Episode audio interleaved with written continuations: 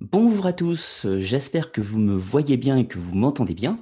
C'est euh, bah, la première fois depuis le début de l'année que j'utilise, enfin que je fais un, live sur la chaîne avec euh, le nouveau logiciel, donc Zoom, que j'utilise pour les lives. Donc si vous pouvez me poster un petit message sur le chat pour me dire si vous me voyez bien, si vous m'entendez bien, afin que l'on puisse faire cette émission dans de bonnes conditions, autant que faire se peut. Voilà, en attendant votre petit message, je vous souhaite tout d'abord la bienvenue pour cette émission qui va durer euh, sensiblement, euh, sensiblement deux heures environ. On, va, euh, on commence à, un petit peu après 21h là, et puis on va s'arrêter sensiblement entre 23h et 23h15. Donc voilà, merci à tous d'être fidèles au rendez-vous, et puis j'espère que vous tiendrez toute la soirée avec tout ce que l'on va, tout ce que l'on va aborder comme sujet. Alors, ce soir, on va parler de la magie, de la sorcellerie, de l'histoire, des mythes et des traditions de cette dite magie et sorcellerie. Je vous mets en garde immédiatement. Je ne vais pas euh, ce soir faire une diatribe afin de, vous, afin de vous dire si la magie et la sorcellerie existent ou n'existent pas. Mon rôle, à moi, n'est pas de vous, de vous démontrer la fiabilité, la validité d'un phénomène dit magique ou dit de sorcellerie, ou même de l'infirmer. C'est-à-dire que voilà, que vous y croyez ou que vous n'y croyez pas, cela vous appartient et à la limite, mes pensées n'appartiennent qu'à moi et je n'ai pas pour but de vous les communiquer. Mon travail se borne à l'étude mythologique, historique et de ce que l'on peut appeler la tradition. Voilà, tout simplement. Alors apparemment, on me voit bien, on a l'air de m'entendre assez bien, donc euh, cela fonctionne. Je suis assez content. Et donc, je vais en profiter justement pour remercier tous les contributeurs sur le Tipeee. Alors, sur Tipeee, mais également sur PayPal, hein, puisque c'est grâce à eux que je fais un live ce soir. Je vous rappelle que dans mon live de présentation en janvier, je vous avais expliqué mes difficultés techniques via ma connexion Internet qui est très mauvaise. Donc, du coup, j'ai créé un, petit système qui fait qu'en gros, euh, il faut que je prenne des abonnements euh, à des logiciels, etc., autres pour pouvoir faire cette diffusion. Ça me coûte un petit peu beaucoup d'argent, on va dire, tous les mois pour le faire. Et donc voilà, j'ai demandé en fait à atteindre un certain palier sur Tipeee, ce qui déclenche automatiquement une émission live pour le mois suivant. Le palier ayant été atteint au mois de janvier, eh bien ça déclenche le live de ce soir en février. Et le palier ayant été atteint également en février, donc ce mois-ci, eh bien ça déclenchera automatiquement un live pour le mois de mars. Donc bah, merci à vous tous sur Tipeee. Grâce à vous, il y aura des lives, je l'espère toute l'année, sur la chaîne Arcana, les mystères du monde. Alors voilà pour ces, euh, petites choses. Donc le, chat est ouvert, hein, donc vous pouvez euh, discuter entre vous, tout ça. Euh, les questions, je les prendrai plus tard, dans plus tard au cours de l'émission, donc les posez pas forcément tout de suite. Hein. Enfin, vous pouvez poser des questions entre vous, bien sûr, mais pour les questions que vous me posez à moi, voilà, j'y répondrai plus tard au cours de l'émission. Autre chose également, l'émission va durer deux heures, ça je vous l'ai dit. tout à l'heure, en, toute fin d'émission, c'est-à-dire vers 23h, 23h15, je vous donnerai rendez-vous pour ceux qui le souhaitent sur le salon de conversation Discord, donc une sorte de channel de discussion euh, textuel et vocal où on pourra continuer d'échanger sur ce sujet, mais où ça, ne sera plus moi qui fais une conférence, on pourra discuter euh, entre nous, pourrez me poser des questions, ou moi, euh, vous pourrez même poser des questions entre vous, discuter entre vous, etc., sur tous les sujets qu'on évoquera ce soir, ou éventuellement d'autres sujets, hein, suivant votre, votre convenance. Voilà, tout simplement. Alors, excusez-moi, je bois une courte gorgée avant d'attaquer le vif du sujet.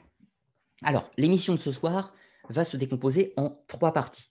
Une première partie assez historique, peut-on dire. Alors, on va quand même aller assez vite. Hein. On n'est pas sur une académie ce soir, c'est une vidéo tout public. Tout public donc, j'essaie de, de, rendre un contenu assez digeste. Je ne vais pas vous asséner de dates tout au long de l'émission, ni de citations. Ce n'est pas l'idée. En revanche, vous trouverez quand même les sources de référence. Alors, elles ne sont pas encore marquées dans la description de la vidéo, je ne peux pas les mettre d'avance avec mon système de logiciel, mais elles seront, euh, elles seront notées, euh, enfin, elles sont déjà notées sur le site web de la page de l'émission, et elles sont également notées dans le PDF que je vais vous partager au cours de cette émission, et elles seront notées en description de vidéo après la diffusion, bien entendu. Donc, ne vous inquiétez pas, si vous avez envie de poursuivre vos recherches, tout sera fait pour que vous puissiez le faire dans de bonnes conditions.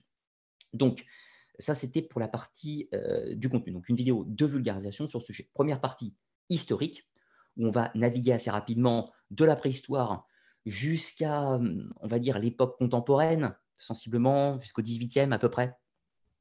Ensuite, on passera sur une deuxième partie, euh, cette fois-ci un peu plus technique, enfin plus technique entre parenthèses, où on va en fait euh, énumérer des, certaines des pratiques dites magiques ou dites de sorcellerie, Et je vous laisse libre d'interprétation de savoir si ces pratiques, vous les mettrez dans la catégorie sorcellerie ou magie. Je vous donnerai mon point de vue, mais bon, mon point de vue, vous allez le voir, c'est enfin, assez délicat de pouvoir trancher clairement si une pratique ou une autre se trouve dans une catégorie ou une autre. D'ailleurs, il va falloir qu'on définisse ce qu'est la magie et ce qu'est la sorcellerie et pourquoi ce n'est pas tout à fait la même chose, bien que les auteurs qui se sont penchés sur la question ont tous des avis différents sur la question. Donc comprenez que l'avis que je vous proposerai ce soir, encore une fois, n'engage que moi. Et il est une analyse par rapport à mes lectures et par rapport aux, auteurs que j'ai consultés et pu critiquer aussi d'une certaine façon. Ça ne veut pas dire que je suis d'accord avec eux. Voilà, je vous proposerai quelque chose de personnel et encore une fois, pas du tout empiriquement fermé, si je puis dire. Donc, deuxième partie, on analysera certaines pratiques, la chimie, la divination, la thaumaturgie, la nécromancie, la théurgie, etc. Tout ça. Mais euh, mise en garde aussi, euh, on n'est pas sur un cours euh, de forum type diabous.com sur Internet. Hein. On n'est pas sur un cours de magie noire ou de magie blanche, tout ce que vous voulez. Ce n'est pas du tout ma tasse, tout ça. L'idée, c'est de vous présenter qu'est-ce que c'est, d'où ça vient et qu'est-ce qu'on en dit vulgairement. Voilà. Mon but n'est pas de vous apprendre à pratiquer des pratiques magiques ou de sorcellerie. Ce n'est pas du tout le thème, encore une fois. Et puis, en dernière partie, qui ne sera pas la plus longue, on parlera de la notion de tradition. Donc, euh, c'est bien beau de parler de magie et de sorcellerie, mais il faut voir un petit peu quelle est toute la mythologie qu'on a forgée sur, cette, euh, sur traditions et surtout qu'est-ce qu'on entend justement par traduction, tradition. Et on va voir un petit peu l'évolution de cette pensée de la tradition justement au cours du 19e, 20e et même 21e siècle un petit peu. Voilà, je ne vous embête pas plus. Euh, avec ce prologue un petit peu long, on va pouvoir euh, attaquer directement le sujet. Alors, je vais vous partager le document pour la première partie. Alors voilà, si euh, je vois que certains modérateurs sont déjà connectés, si certains modérateurs pourront au fur et à mesure de l'émission poster le lien de connexion Discord, alors surtout vers la fin de l'émission, hein, pour le moment ce n'est pas forcément très très utile, mais voilà, plus tard ça, ça, pourra, ça pourra être intéressant. Voilà, alors ça c'est la bannière de l'émission, jusque-là rien de compliqué. Magie et sorcellerie, histoire, mythe et tradition. Vous allez voir que la notion entre histoire et mythe est parfois assez délicate à dissocier. Alors première partie, donc histoire et mythe, on va euh, parler des débuts, l'aube de l'humanité, la préhistoire et également la protohistoire, euh, les premiers textes à caractère ésotérique, sous-entendu les plus anciennes sources euh, que l'on peut retrouver. Ensuite, on parlera de toute la phase de condamnation des pratiques dites magiques, on parlera ensuite de l'ésotérisme au Moyen Âge. Ensuite, on parlera du sabbat et de l'inquisition à la Renaissance, puis nous parlerons de la raison et, la, raison et la science face à l'occultisme. Et puis nous terminons cette partie avec la science et les arts occultes pour voir un petit peu la distinction. Je me livrerai aussi à la fin de cette première partie à euh, la, la dissociation que l'on peut faire entre magie et sorcellerie, justement, qui est fondamentale. Alors, tout d'abord, Petite introduction fort rapide.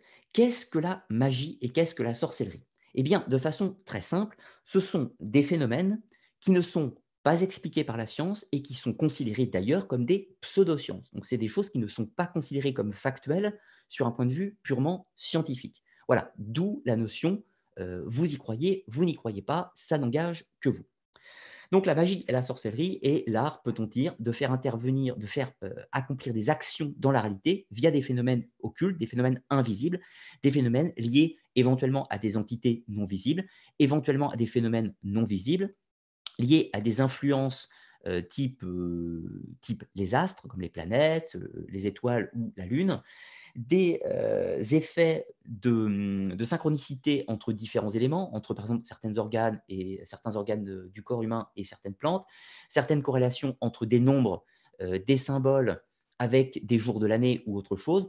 Donc on va redéfinir un petit peu tout ça. Vous voyez, les arts magiques et de sorcellerie, je ne les dissocie pas pour le moment, c'est un ensemble de pratiques à caractère non scientifique, peut-on dire, qui font intervenir l'occulte, c'est-à-dire les choses dites non visibles sur un point de vue scientifique, tout simplement.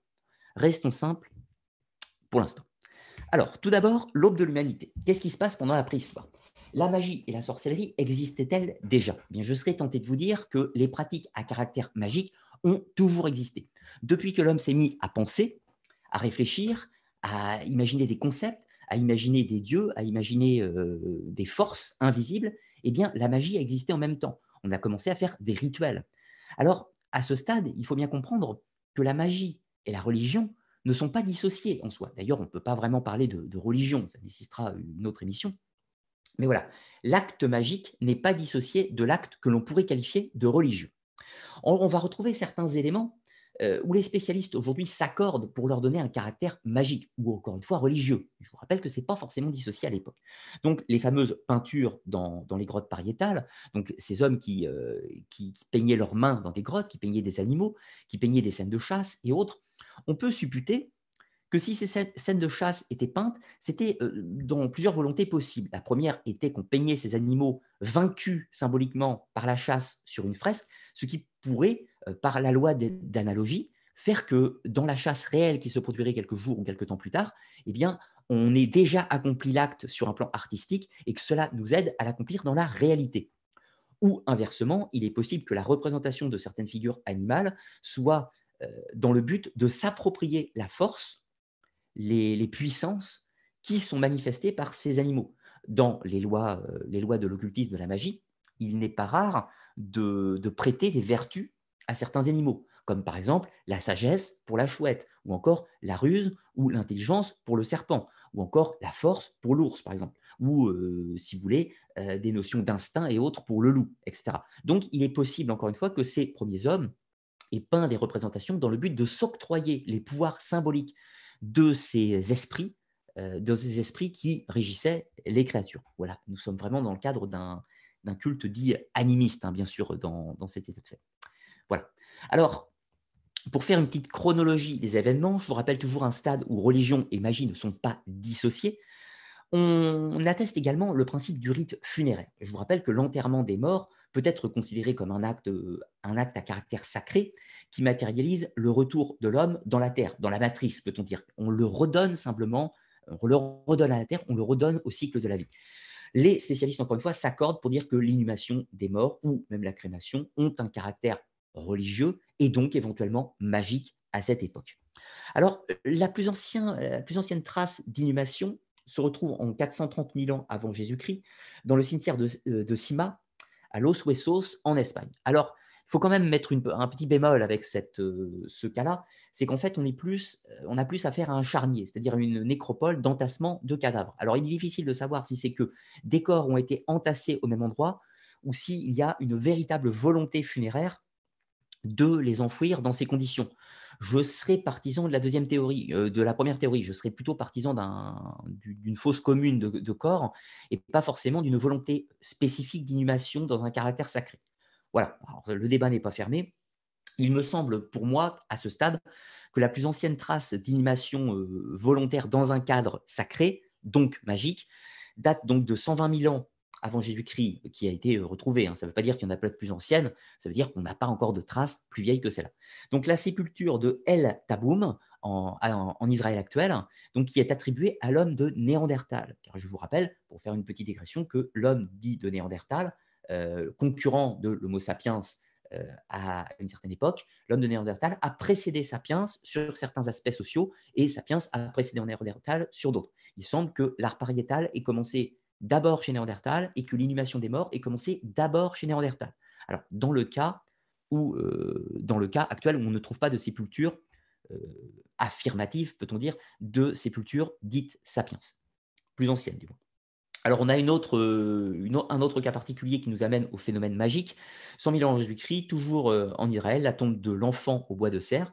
Donc, pour les fans de, la série euh, Trou Détective, que je salue s'ils sont présents ce soir, eh bien, l'idée de, mettre un caractère, donc un attribut animal à un mort, lui donne encore un caractère magique. Alors, bien sûr, je ne peux pas vous donner l'intitulé de ce but magique, mais on sous-entend une pratique religieuse et magique dans cette inhumation. Donc, l'enfant en bois de serre qui a été trouvé 100 000 ans avant Jésus-Christ, euh, cette fois-ci par Sapiens, probablement, ou Néandertal, bien sûr, on ne peut pas euh, l'affirmer empiriquement. Un petit peu plus loin, 64 000 ans avant Jésus-Christ, c'est l'art pariétal, toujours néandertalien cette fois-ci, dans les grottes de Pasiega. Euh, il y en a plusieurs, hein, Pasiega et d'autres en Espagne, donc les plus vieilles traces d'art pariétal sur cette planète donc qui sont basées en Europe et plus précisément en Espagne.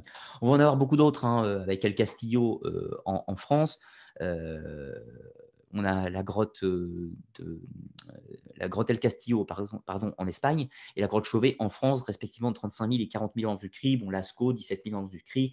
La grotte de Nio, 12 000 ans du cri. Il y en a beaucoup d'autres. Après, ça se répand hein, dans toute l'Europe occidentale, puis ça va se répandre même partout dans le monde, l'art pariétal, mais un petit peu plus récemment.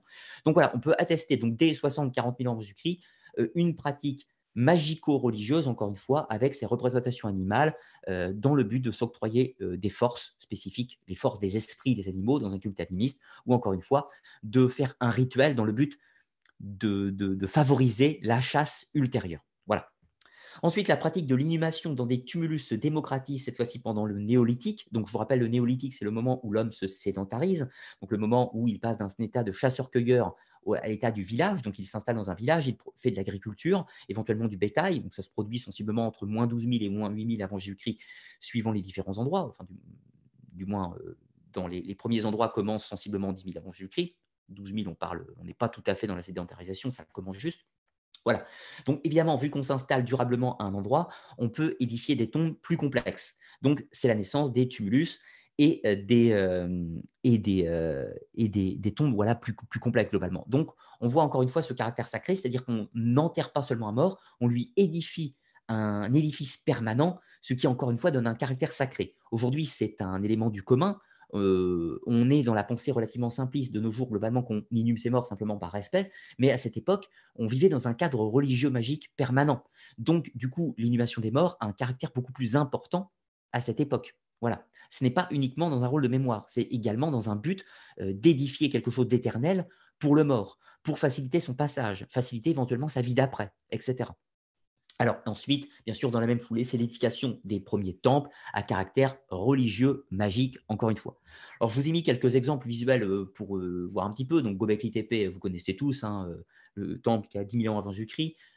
10 000 ans de Christ, avec des fresques et des représentations donc, animales. On est probablement toujours dans le cadre d'un culte animiste et les représentations de ces, figures, euh, ces figures de la faune et de la flore avaient probablement pour but soit de favoriser les récoltes, comprenez que de, représenter des éléments, euh, des éléments de l'agriculture ont pu éventuellement jouer dans un caractère magico-sacré dans le but de euh, s'assurer que la récolte de l'année suivante soit prospère.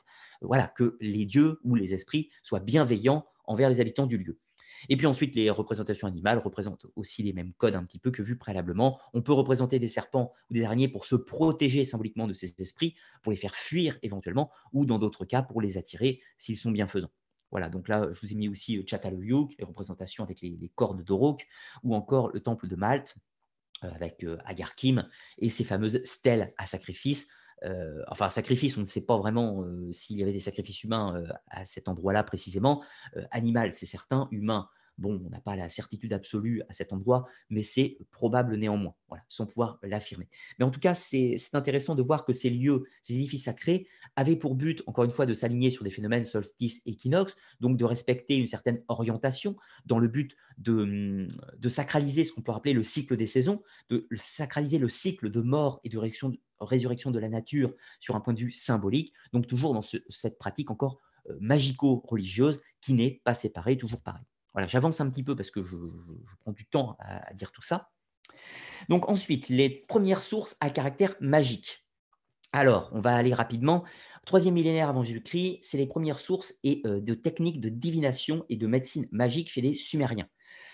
Alors comprenez bien, cela ne veut pas dire que la divination n'existait pas avant. Il est probable que la divination existe depuis l'aube de l'humanité, depuis que l'humain réfléchit et regarde le ciel, il a sûrement fait de la divination, mais les plus anciennes traces écrites, c'est à Sumer, au troisième millénaire, pour être exact, fin du troisième millénaire avant Jésus-Christ. Et c'est également les premières traces de médecine, mais médecine magique. C'est-à-dire qu'à cette époque, la médecine par euh, les plantes et autres, autres méthodes d'usage de l'époque était accompagnée d'incantations, de, d'incantations et de prières aux divinités dans le but dans le but de soigner les malades sur un point de vue euh, médical, scientifique, peut-on dire, mais également sur un but magique. Donc, vous voyez, on n'a toujours pas séparé l'acte magique de l'acte religieux.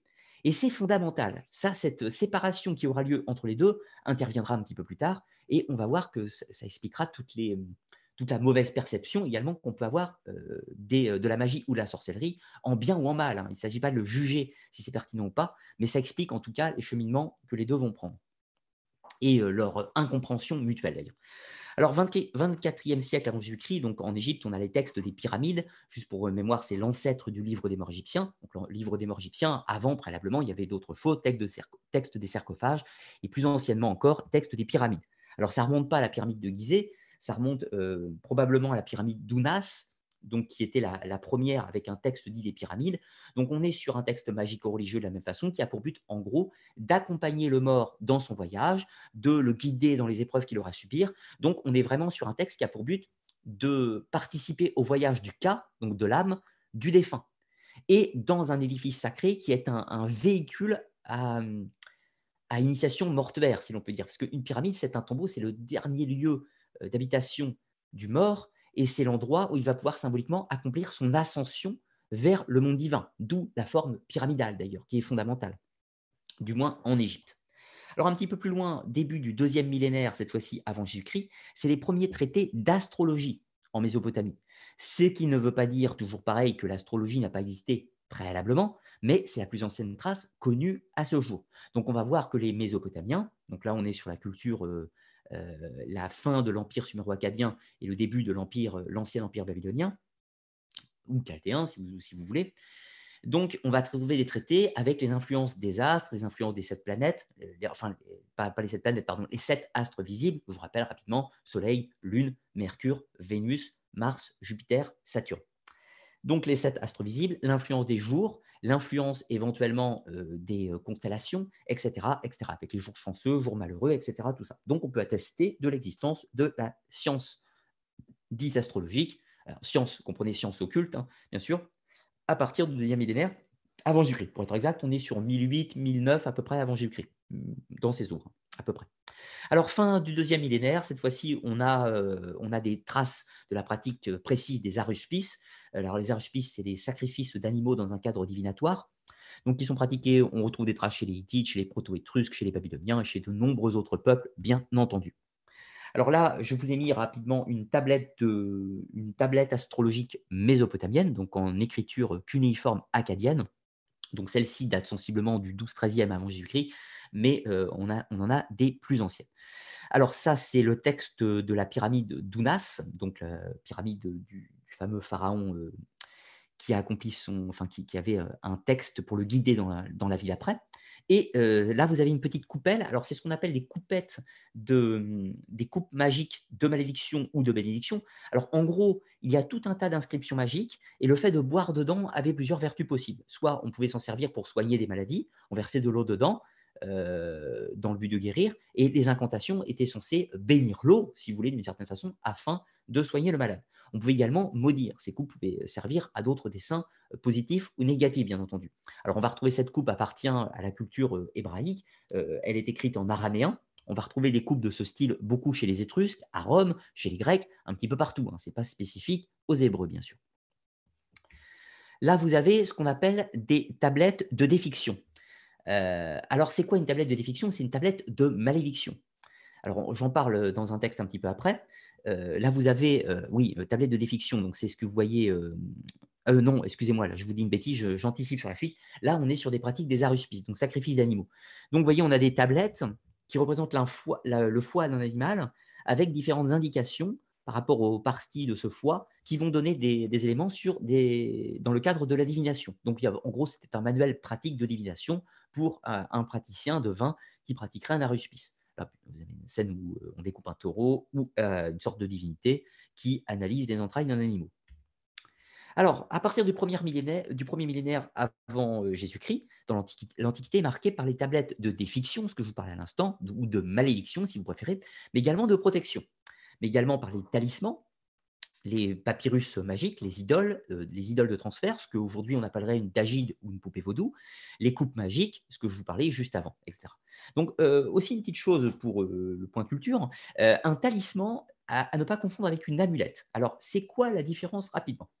Une amulette, c'est un, seau, une petite, une petite, un collier par exemple, avec un petit cercle, avec des inscriptions qu'on porte sur soi, ça peut être autre chose, hein, qui a pour but de, qui a un but de protection alors que le talisman a un but opératif, le but d'une action. Pour prendre un exemple euh, un peu cucu, si vous avez peur d'avoir le mauvais œil, vous portez une amulette qui vous protège du mauvais œil.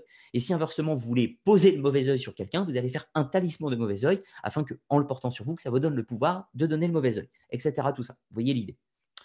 Alors, euh, les tablettes de défiction, les tablettes de malédiction, c'est simple. Eh bien, on gravait tout un tas de choses sur une tablette dans le but de maudire une personne et ensuite on essayait de le disposer dans la demeure de la dite personne vous voulez maudire.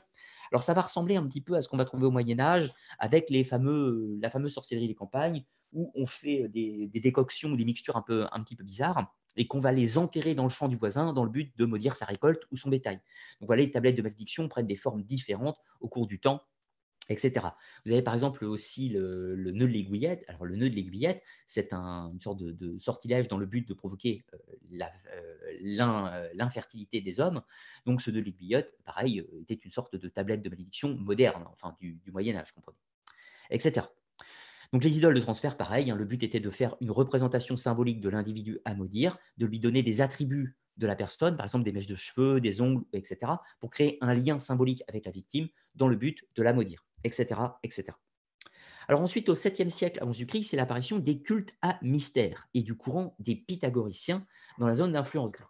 Alors, vous allez me dire, là, on va s'écarter du phénomène magique et religieux. Eh bien, pas du tout, parce que cette époque va être marquée par la séparation entre l'acte religieux ou l'acte rituel religieux et l'acte dit de magie ou de sorcellerie. On va voir une rupture entre les deux. Or, les cultes à mystère s'incluent euh, un petit peu de façon bâtarde entre les deux, si je puis dire. Mais ce n'est pas le sujet de la vidéo. C'était juste pour marquer un petit peu cette phase de, de séparation, si l'on peut dire, entre les deux. Excusez-moi, je ferme une page qui vient de s'ouvrir, une sorte de pop-up, donc je vais m'en débarrasser. Alors ensuite, 4e siècle avant Jésus-Christ, c'est la naissance de la littérature hermétique. Alors ça, vous connaissez sûrement l'hermétisme. L'hermétisme est un courant euh, à la fois philosophico-magique, encore une fois, qui euh, cherche des secrets à caractère mystique, donc c'est une, tradition euh, une tradition à caractère, encore une fois, un peu gnostique, pourrait-on dire, si, j'employais un, peu un barbariste, et donc qui cherche à comprendre les secrets du divin, les secrets de la création, via euh, diverses pratiques, à la fois philosophiques, à la fois magiques, et à la fois euh, intellectuelles, philosophiques, si l'on peut dire. Donc la littérature, les premiers textes de l'hermétisme, donc le corpus hermeticus, ou les hermetica, si vous préférez, vont commencer à apparaître dans l'Égypte ptolémaïque, à partir du 4e siècle avant Jésus-Christ, et cela va continuer jusqu'à à peu près au 4e siècle après Jésus-Christ. Et au 1er siècle de notre ère, c'est les premières traces de pratiques alchimiques dans l'Égypte euh, gréco-romaine. Alors comprenez que peut-être que des pratiques à caractère alchimique ont pu exister plus anciennement, mais l'alchimie telle qu'on l'entend, euh, on n'a pas de traces avant le 1er siècle de notre ère. Par exemple, l'objectif de transformer des métaux en or ou autre, on ne peut pas attester que cette pratique était convoitée avant. C'est possible que ça existait, encore une fois, mais l'idée de pierre philosophale, euh, de transformation interne, etc., euh, voilà, ça, on ne peut pas forcément l'attester dans des plus temps plus anciens. C'est possible, mais sans trace, pas d'affirmation. Toujours un petit peu de prudence quand on parle d'histoire. C'est fondamental. Alors voilà, vous avez des, exemples de tablettes de défiction, donc euh, tablettes de défiction romaines hein, principalement, qui avaient pour but de maudire ses contemporains à l'époque. Donc évidemment, en contrepartie, il y avait des tablettes de protection pour se protéger des tablettes de défiction. Donc vous voyez, il y avait énormément de peur de la pratique magique à ces époques, et donc on se protégeait, et il n'était pas rare également de maudire son voisin, tout en prenant garde de se protéger aussi de son côté. Donc c'est vraiment à l'époque où on a toutes ces tablettes que la magie et la religion se séparent drastiquement, ce qui va nous amener à la suite. Alors, important de préciser également que dès le 8e siècle avant Jésus-Christ, en Grèce, la magie, la magie et la sorcellerie avaient mauvaise réputation. Et commençait déjà, euh, 8e, 7e, 8e siècle avant Jésus-Christ, comprenez que c'est le moment justement de l'invention des cultes à mystère et des courants des pythagoriciens. Euh, or, si on s'intéresse au texte d'Homère, par exemple, donc, je vous rappelle, euh, Homère et certaines autres légendes grecques, on va retrouver des magiciennes comme Circé dans le voyage d'Ulysse avec l'Odyssée. Donc Circé qui est une magicienne qui possède des pouvoirs terrifiants et qui est un être considéré comme malfaisant grâce à ses pouvoirs de sorcellerie. Et on emploie bien le mot euh, sorcellerie. Eh bien non, pas tellement, puisqu'on dit que Circé est une magicienne. Ça, c'est important. On va y revenir justement par la suite. À cette époque, magie et sorcellerie n'étaient pas dissociées. Donc, on retrouve déjà cette crainte de la magie qui existait déjà au temps d'Homère. Et plus tard, avec l'histoire de Médée, c'est encore plus parlant. Avec l'histoire de Médée, je vous rappelle, euh, Médée et Jason, euh, elle va tuer ses propres enfants, euh, démembrer son frère, tout un tas de choses. Et c'est également une magicienne. Donc, cette époque marque la séparation entre l'acte magique et l'acte religieux. Alors, les condamnations des pratiques magiques. Alors, dans les plus anciennes traces que nous possédons, on peut citer le cas des Hébreux dans l'Ancien Testament, qui rejettent les pratiques magiques, avec quelques phrases euh, assez, marquées. Tu ne laisseras pas vivre la sorcière, mais on pourrait aussi traduire par tu ne laisseras pas vivre la magicienne, Exode 22, 18. Donc ça, c'est important. Donc il y a quand même un côté hostile. La magicienne euh, est, considérée comme dangereuse au point de ne pas la laisser vivre. Vous voyez, c'est quand même assez marqué. Et puis vous, et puis, autre notion, vous, donc écoutez ni vos prophètes, ni vos devins, ni vos songes, ni vos augures, ni vos magiciens. Jérémie 27, bien sûr. Donc, un petit peu plus. La, la, magie est totalement proscrite dans la religion hébraïque et plus précisément dans la religion juive. Ce sera également le cas de la religion chrétienne et de la religion musulmane, précisons-le.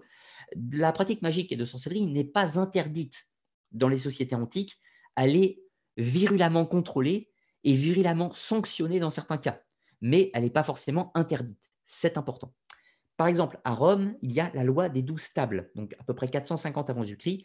Euh, la magie est sanctionnée, euh, enfin, on sanctionne quantité d'opérations magiques, en particulier contre les terres d'autrui. Vous comprenez que euh, la talismanie, etc., n'est pas sanctionnée, par exemple. Ce qui est sanctionné, c'est par exemple les tablettes de défiction dans le but de maudire son voisin si ça touche au bien-être à l'harmonie de la cité. Mais si ça ne dérange pas euh, la cité romaine, ce n'est pas interdit. Donc les pratiques magiques sont euh, traitées au cas par cas. Ce n'est pas comme la religion juive qui interdit toute forme de pratique magique. Donc un petit peu plus loin, euh, oui, précisons que dans la Grèce antique, de nombreux philosophes, à commencer par, par Platon, ont bien sûr mis en garde contre les pratiques magiques, et notamment contre l'orphisme. Alors pourquoi l'orphisme? Pas que l'orphisme soit euh, une pratique magique à proprement parler, mais dans les adeptes de l'orphisme, il y avait beaucoup de praticiens euh, de la talismanie, de diverses ongans et autres charmes gris-gris et autres qui ont été virulemment critiqués par les philosophes et notamment par Platon. Donc, il faut comprendre que le monde des charlatans existait déjà pendant l'Antiquité. Ce n'est pas une spécificité du XXe et XXIe siècle. Les charlatans existaient déjà.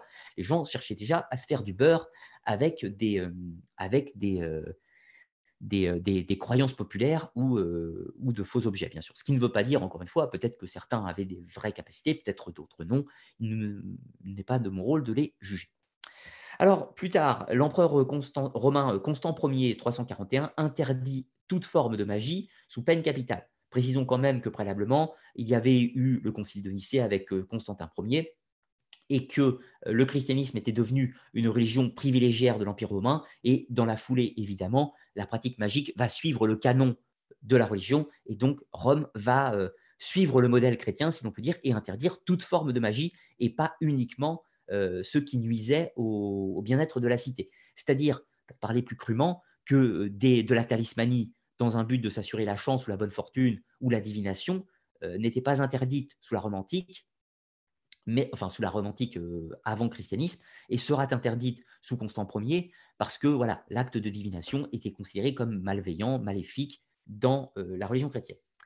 Alors ensuite, le concile de Laodicée interdit aux prêtres de s'occuper de magie et de sorcellerie, car précisons-le quand même, les plus grands adeptes des sciences occultes des premiers siècles de notre ère furent tous des pères de l'Église. Ça, c'est important de le préciser, parce que l'étude, et on va voir la nuance tout à l'heure, l'étude des sciences occultes et la pratique des arts occultes, ce n'est pas la même chose. Donc, de nombreux pères de l'Église se sont intéressés aux sciences occultes, évidemment, et à ce moment-là, on a commencé à leur interdire pas seulement les actes pratiques, mais également de s'y intéresser. Voilà, parce que ça devenait euh, péché de s'intéresser à des notions de divination, etc. Ce qui, évidemment, n'a absolument pas empêché ces derniers de le faire, si ce n'est dans la clandestinité, ou avec, euh, en mettant les formes, si je puis dire. Ensuite, l'Église distingue les arts magiques et la magie lors du conseil euh, d'Ancyre en 314. Euh, donc ça, ça, revient à ce que je vous dis un petit peu, la séparation entre art, euh, art pratique et le fait de s'y intéresser de l'étude avait déjà été dissocié quelques temps plus tôt, mais il faudra attendre un concile pour que ce soit définitivement interdit. Ensuite, le code de Théodose interdit la divination et la magie définitivement, stricto sensu, dans Rome en 439, gravé dans le marbre, si l'on veut dire. Alors, allons un petit peu plus loin avec notre histoire. La magie étant condamnée dans l'Europe chrétienne, bien sûr, mais comprenez que ça sera également le cas dans le monde musulman. Toute forme de pratique magique, quelle qu'elle soit dans le monde musulman, sera condamnée. Ce sera également le cas dans le monde euh, du judaïsme, qui est réduit à cette époque, bien entendu, mais toute pratique magique est interdite.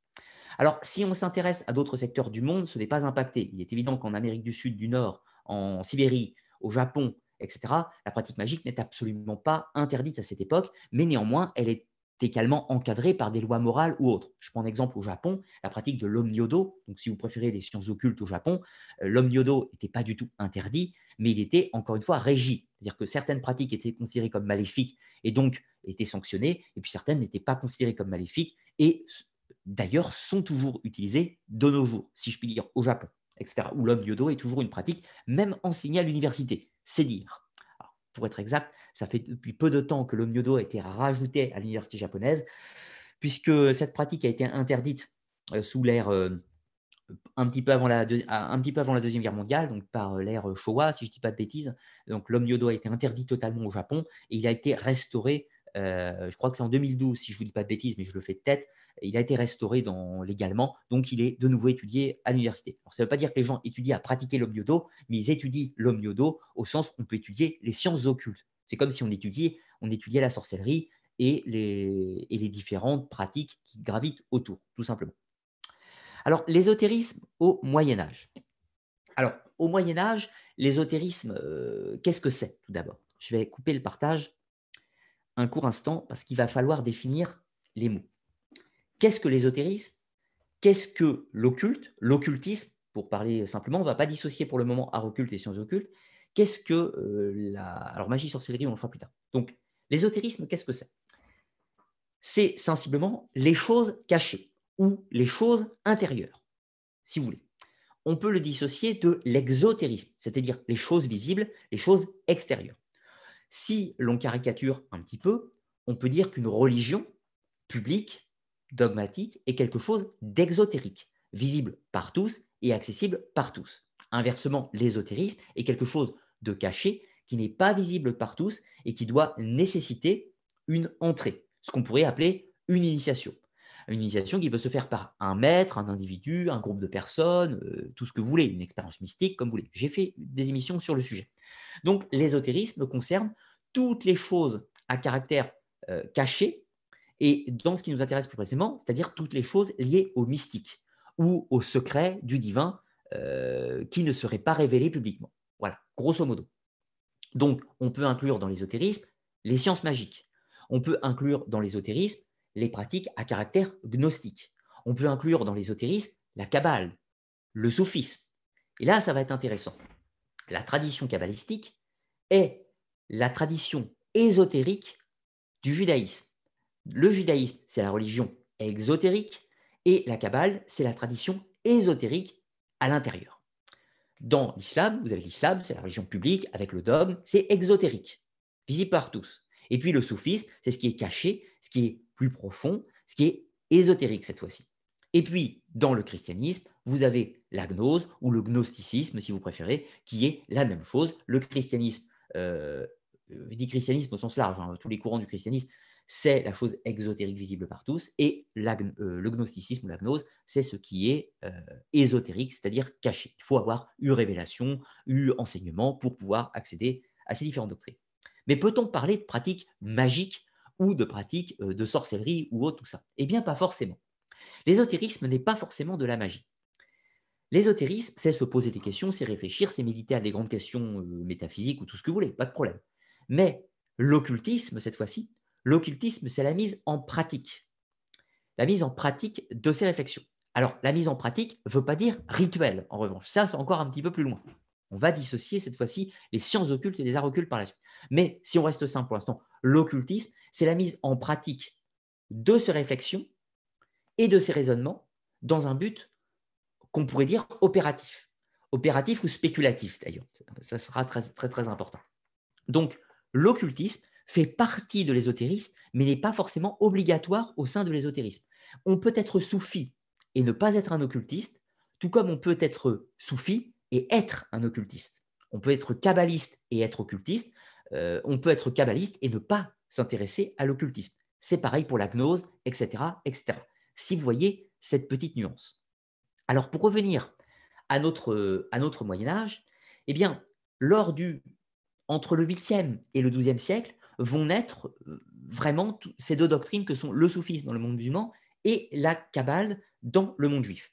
La gnose existait déjà depuis quelque temps et elle, euh, elle s'est développée. Elle a probablement participé d'ailleurs à l'émergence de la gnose et à l'émergence du soufisme au cours des, échanges divers de pensées, etc. Rappelons quand même que les cœurs de la gnose, c'est les villes d'Antioche et les villes d'Alexandrie. Or, rappelons qu'Alexandrie sera conquis euh, par les, musulmans par la suite, et donc les musulmans seront en contact de traditions gnostiques, ce qui va donner naissance en partie au soufisme. Précisons également que la gnose va se répandre également dans le monde perse, puisqu'il y a quand même des proximités avec le zoroastrisme aussi. Donc, etc., Bagdad, je vous passe les détails. Et puis, évidemment, en Espagne, on va retrouver euh, les, euh, les, premiers kabbalistes juifs qui sont en contact également avec certains courants gnostiques languedociens, et ce qui va aboutir à la Kabbale. Alors, je vais repartager le document.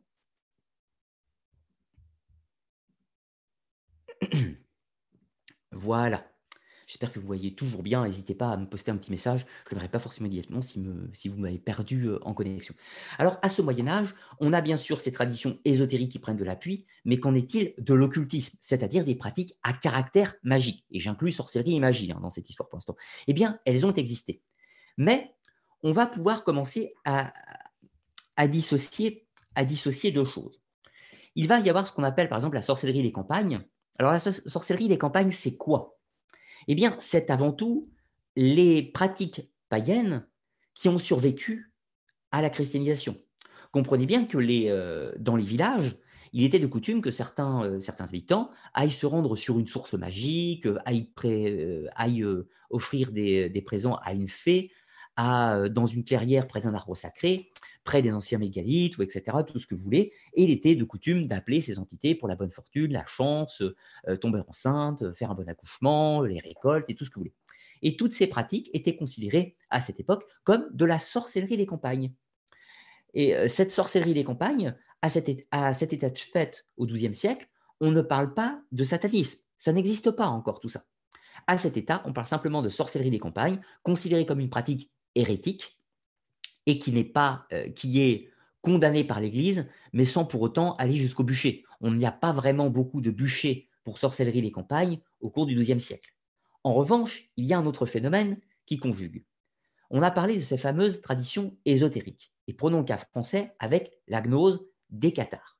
Le catharisme, c'est quoi? C'est une version différente de la religion chrétienne qui euh, a une vision un peu plus ésotérique, peut-on dire, assez proche de, certaines idées gnostiques. Et euh, le catharisme sera condamné en tant qu'hérésie. Donc, vous voyez, à cette époque, au Moyen Âge, on condamne beaucoup plus facilement une hérésie qu'une pratique païenne, si je puis dire. Or, quand va se faire la jonction entre ces deux courants? Eh bien, il se fait un tout petit peu plus tard, avec la période de la Renaissance, et notamment la naissance du fameux sabbat des sorcières et de l'Inquisition. Car, histoire de sortir un petit peu de certaines idées reçues, non, ce n'est pas au Moyen Âge qu'on a cramé les sorcières, c'est pendant la Renaissance.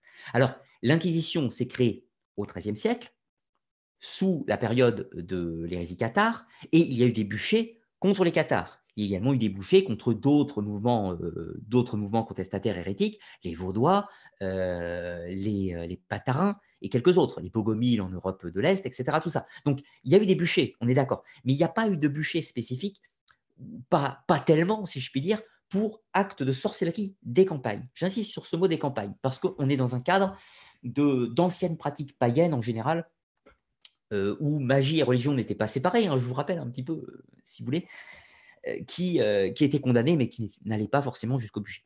Donc, c'est à la Renaissance que le syncrétisme va se faire on va avoir cette invasion des sorciers. Alors, au début, les premiers cas de sorcellerie dans l'histoire, euh, au sens sabbat des sorcières, seront, dans ce qu'on appelle le, comté du Valais. Comté du Valais, c'est dans l'est de la France, Suisse, un petit peu par là. C'est là-bas que les premiers procès pour sorcellerie auront lieu. Cela va commencer à peu près 1420-1450, si je ne vous dis pas de bêtises, donc toute fin Moyen Âge. Et dans la foulée, un penseur espagnol, Francisco de Espina, va inventer le mot de sabbat des sorcières. Donc à ce moment-là, qu'est-ce qui se passe? On sort de l'idée sorcellerie des campagnes et tout ceci va devenir une pratique sataniste, la fameuse messe noire, ou si vous préférez, le fameux sabbat des sorcières. Au cours de l'année, il y aura une vidéo dans la série des sciences occultes sur le sabbat des sorcières. Donc, je ne vais pas tout détailler ce soir. Je laisserai le, plaisir pour quand cette vidéo sortira dans quelques mois. Pour toucher quand même quelques mots pour illustrer un petit peu le propos, ce fameux sabbat des sorcières a été codifié par euh, des penseurs de cette époque, certains inquisiteurs. On va retrouver certains textes, notamment euh, de la démonomanie, de la démonomanie des, sorciers, etc., de Jean Baudin euh, écrit un petit peu plus tard. Hein. Le, le Maleus Maleficarum, on va trouver euh, d'autres textes, etc., Bernardo Gui, etc., tout ça, donc qui traitent justement des pratiques de ce sabbat des sorcières, où tout d'un coup, donc, ces personnes qui pratiquaient la sorcellerie des campagnes, donc avec des offrandes, des rituels, peut-être des pratiques orgiaques, hein, c'est tout à fait envisageable, et d'autres choses avec euh, des connaissances sur les plantes magiques, l'herboristerie, la médecine, euh, éventuellement des rituels de malédiction qu'ils se partageaient entre eux, etc. Tout ça, et eh bien tout ceci va transformer tout d'un coup en une messe diabolique où les sorcières, chevauchant le balai, se rendent au sabbat afin d'y rencontrer le diable, le fameux bouc de Mendes, et, euh, et s'accouple avec lui dans des orgies frénétiques, sacrifie les enfants et tout un tas d'autres choses. Alors, bien sûr, il est évident que ceci est en grande partie une fabulation. C'est-à-dire que, euh, voilà, vous comprenez bien euh, qu'on est quand même grandement dans la fable. Mais c'était la croyance de cette époque et c'est ce qui a été véhiculé par un effet boule de neige à cette époque de la Renaissance. Et c'est à ce moment-là que les bûchers des sorcières vont s'enflammer dans toute l'Europe. On parle de plusieurs dizaines de milliers de personnes qui seront brûlées pour sorcellerie. Sorcellerie qui à l'origine était simplement la sorcellerie des campagnes. Mais cela engendre un contre-courant. Le fait de condamner la sorcellerie des campagnes et de la transformer en le sabbat des sorcières a réellement donné naissance au satanisme aussi, à des gens qui, du coup, rentrant dans ce jeu, ont adhéré euh, au principe sataniste, au principe du diable, et ont pris comme maître, si l'on peut dire, Satan, pour parler très très vulgairement. Et donc ça a donné naissance aussi en contre-courant à des pratiques, cette fois-ci, qu'on peut véritablement parler de satanistes dans la foulée et l'inspiration du sabbat qui, lui, n'existe pas, si vous voyez la logique. Alors, là, on parle plutôt sorcellerie. Mais qu'en est-il de la magie, puisqu'on n'a toujours pas dissocié les deux? Eh bien, on va aller un tout petit peu plus loin. Je repartage le document. Si euh, mon document veut bien se partager. Alors, oui, euh, non, justement, je ne voulais pas aller trop loin. J'ai partagé le document, c'était un petit peu trop tôt. Je vais recouper. Veuillez m'excuser pour ce, cette petite imperfection. Alors, qu'est-ce qui se passe pendant la Renaissance? C'est le moment où il y a des sorcières partout, et des sorciers partout, même si c'était majoritairement des femmes qui étaient condamnées. Mais qu'en est-il des mages, des grands personnages de l'occultisme Des personnages comme Henri Cornelius Agrippa, l'alchimiste Paracels, et quelques autres, Marcel Ficin, le philosophe de la Renaissance. Eh bien, la période de la Renaissance et la grande chasse aux sorcières marquent également la véritable renaissance de la tradition magique euh, antique, si l'on peut dire. C'est le moment à la Renaissance, où on va exhumer les textes de l'Antiquité, on va redécouvrir la pratique des cultes à mystère de l'Antiquité, le mitraïsme, l'orphisme, on va redécouvrir la philosophie platonicienne, on va redécouvrir euh, certaines pratiques euh, de la tauroctonie, certaines pratiques des cultes isiaques, des cultes de Cybèle, etc. Tout ça. Tous ces redécouvertes de textes vont faire que certains savants, certains penseurs, cette fois-ci de l'élite, d'où on n'est pas dans la sorcellerie des campagnes, on est dans une élite lettrée cette fois-ci, va s'intéresser aux textes savants et magiques de l'Antiquité, comme par exemple les orales de Chaldiques, euh, Chaldéens, etc., tout ça, et vont commencer à repratiquer des actes magiques, mais totalement différemment. Donc, d'un côté, on a la sorcellerie des campagnes, ce qui donne naissance au mythe du sabbat des sorcières et du coup lui-même qui donne naissance à un véritable satanisme euh, de dévotion au diable, et puis, du coup, on a des lettrés dans les capitales de la Renaissance italienne et également en France et en Allemagne, qui, s'intéressent aux sources antiques, qui ressuscitent l'art magique, et cela donne naissance à des travaux qu'on appelle vulgairement aujourd'hui de théurgie, ou, euh, de théurgie ou de goétie dans un aspect plus négatifs, etc., que l'on va détailler par la suite. Mais voyez qu'à cette Renaissance, on a vraiment des pratiques totalement différentes suivant les endroits. Or, ces penseurs, comme Cornelius Agrippa ou Paracels, vont s'intéresser aux sciences de l'Antiquité, mais également à ce qui leur est parvenu, à savoir notamment les courants et les idées du gnosticisme, mais également les idées de la Kabbale. Et ces personnages, et principalement Henri Cornelius Agrippa, va prendre la tradition kabbalistique, la marier à ses recherches sur l'Antiquité, et va donner naissance à ce qu'on pourrait appeler la Kabbale chrétienne. C'est-à-dire que, à ce stade, quand on parle de Kabbale en ésotérisme, à partir du XVIe siècle, on ne parle pas de Kabbale juive du XIIe siècle. On parle d'une Kabbale ésotérique, cette fois-ci, qui s'inspire de la Kabbale hébraïque, mais qui n'est pas de la tradition hébraïque. Et ça, c'est important de faire cette distinction. Et, si on ne la fait pas, cela rend incompréhensible tout euh, le phénomène occulte entre le XVIe et le XXIe siècle. Alors cette fois-ci, je peux repartager mon document. Alors évidemment, les choses évoluent et cela va donner naissance bientôt au siècle des Lumières. Alors pour être exact, un petit peu avant, déjà à partir du XVIIe siècle, on va commencer à se rendre compte que tous les sorciers chassés par l'Inquisition ne sont pas forcément des êtres maléfiques, mais que ce sont peut-être parfois simplement des gens qui sont malades, qui ont des psychoses, etc. Bien que la science et la médecine euh, psychiatrique n'existent pas à cette époque, pas encore, on commence à en sentir les balbutiements. Donc, c'est la raison et la science face à l'occultisme. La plupart des, euh, pratiques éventuellement divinatoires, euh, de magie opérative, de malédiction, de mauvais œil ou autres, ou même d'incantation, sont considérées comme du folklore et ne sont plus considérées comme des choses pertinentes. De ce fait, si on ne les prend plus au sérieux, on n'en a plus peur. Et si on n'en a plus peur, eh bien évidemment, on arrête aussi de cramer les gens, tout simplement. Donc, le siècle des Lumières, dans la foulée, va engendrer, un délaissement un petit peu des sciences occultes. Eh bien non, c'est tout l'inverse. Les sciences occultes n'ont jamais été aussi populaires qu'à partir du siècle des Lumières. Vous voyez cette ambivalence qui est très intéressante. Et cela va naître de quoi? Eh bien, ce siècle des Lumières, c'est l'aboutissement de la Renaissance, tout d'abord. Donc, je vous rappelle que la sorcellerie des campagnes, le sabbat des sorcières, etc., tout ça, ça, on n'y croit plus trop. Alors, euh, on n'y croit on croit plus trop, pardon, pendant le siècle des Lumières. En revanche, les mouvements instigés par Cornelius Agrippa, Paracels, Marcille Ficin et de nombreux autres eux, ils auront fait des petits. Et ces petits, ça va donner des personnages intéressants comme Robert Flude et Anastasia Kircher. Et ces, personnages vont, personnes vont repenser la magie tout en la, la rationalisant.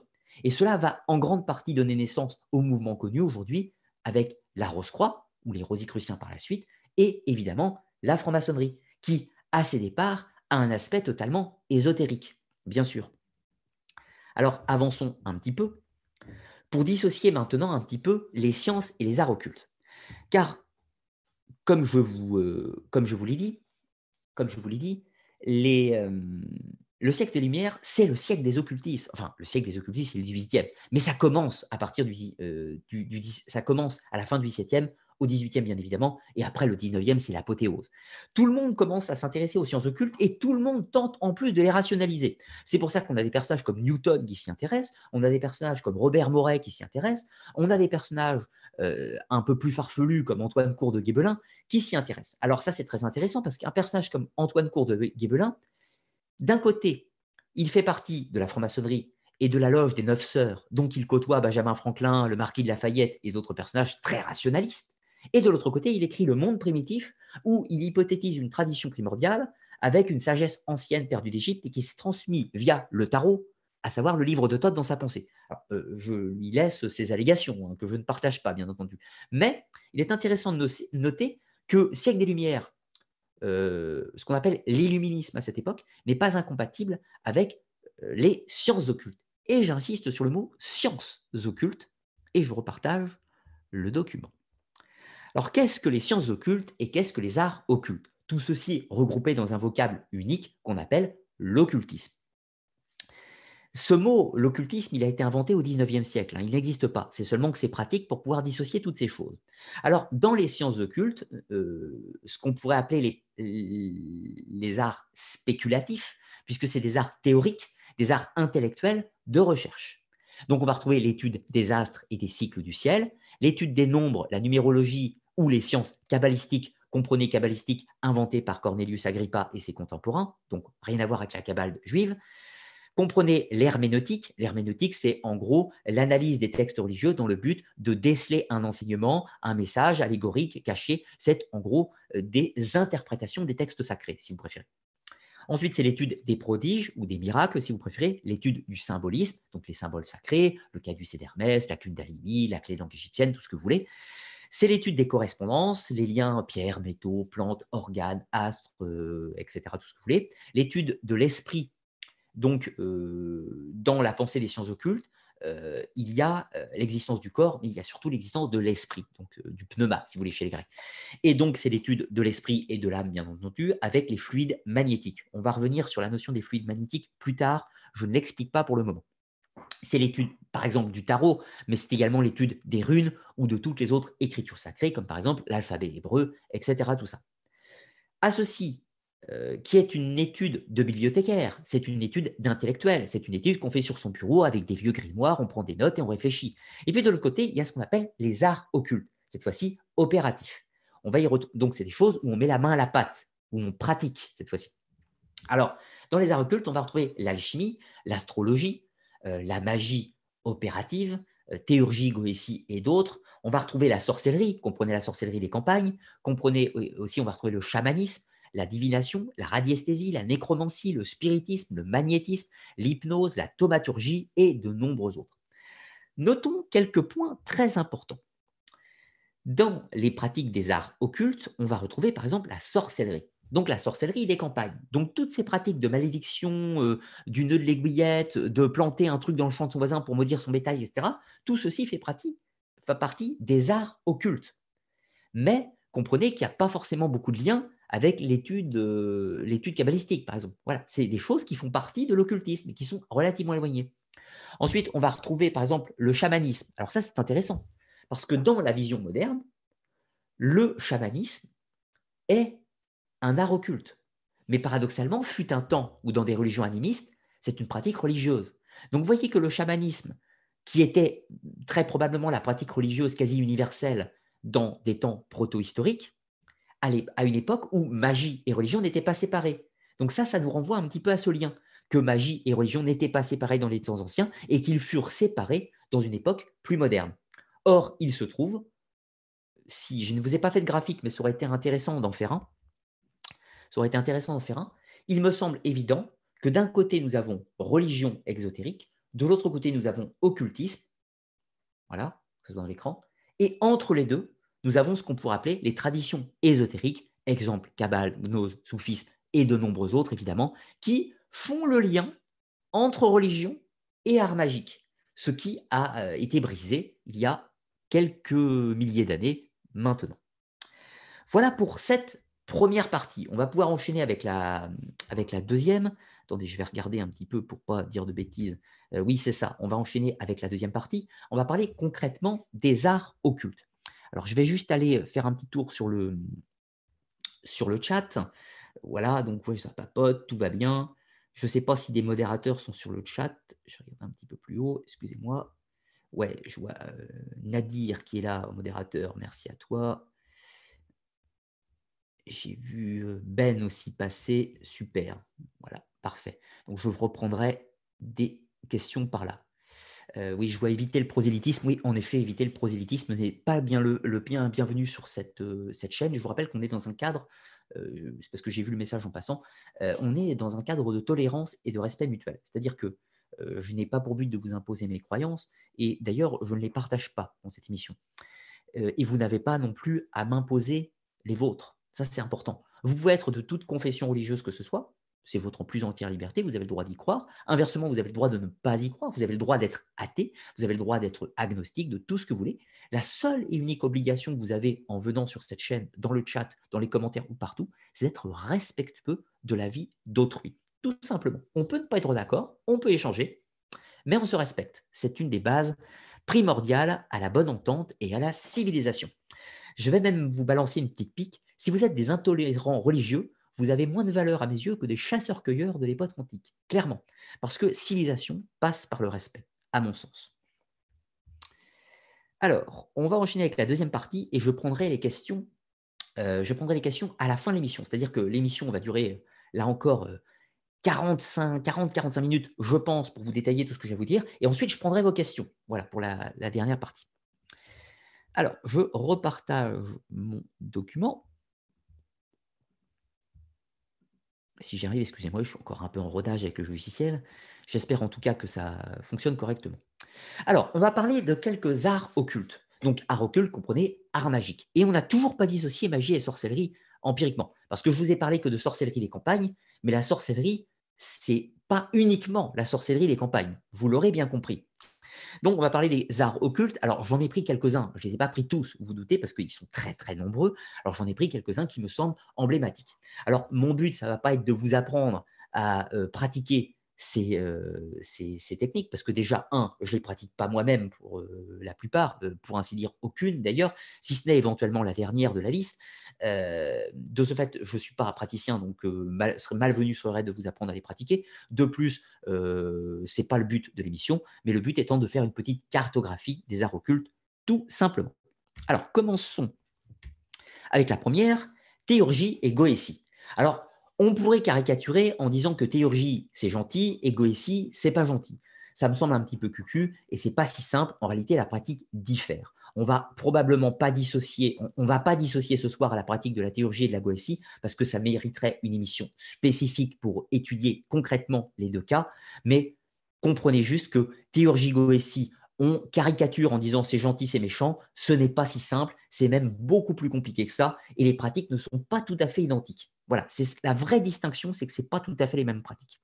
Alors, définition rapidement, pratique magique faisant appel aux esprits surnaturels ou invisibles dont l'homme utilise les pouvoirs. Donc, vous l'aurez bien compris, grossièrement, l'acte théurgique ou goétique, c'est d'incanter, de faire une incantation à une entité euh, non humaine. Alors non humaine, ça ne veut pas dire extraterrestre, hein, et je vous rappelle, je ne sais absolument pas si ça existe ou si ça n'existe pas, je vous explique juste les pratiques.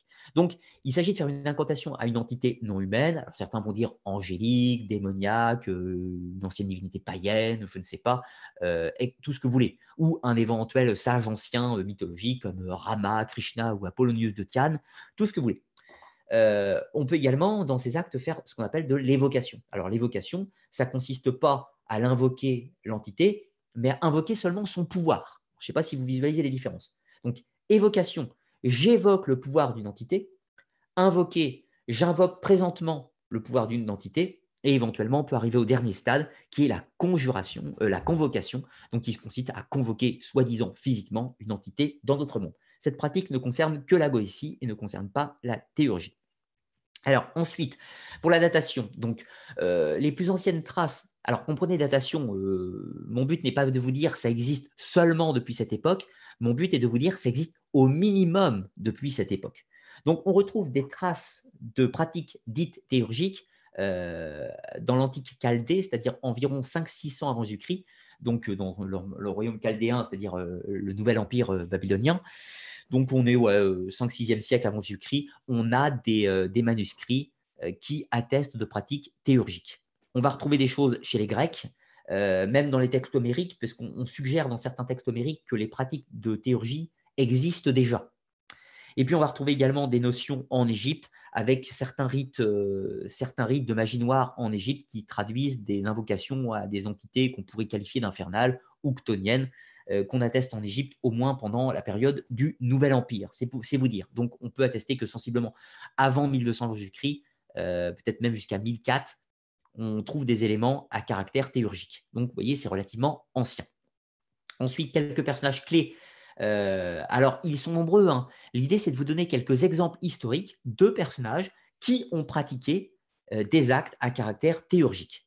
Alors, il se trouve que tous ceux que j'ai cités présentement ont tous pratiqué des actes théurgiques et pas de goétie, en l'occurrence.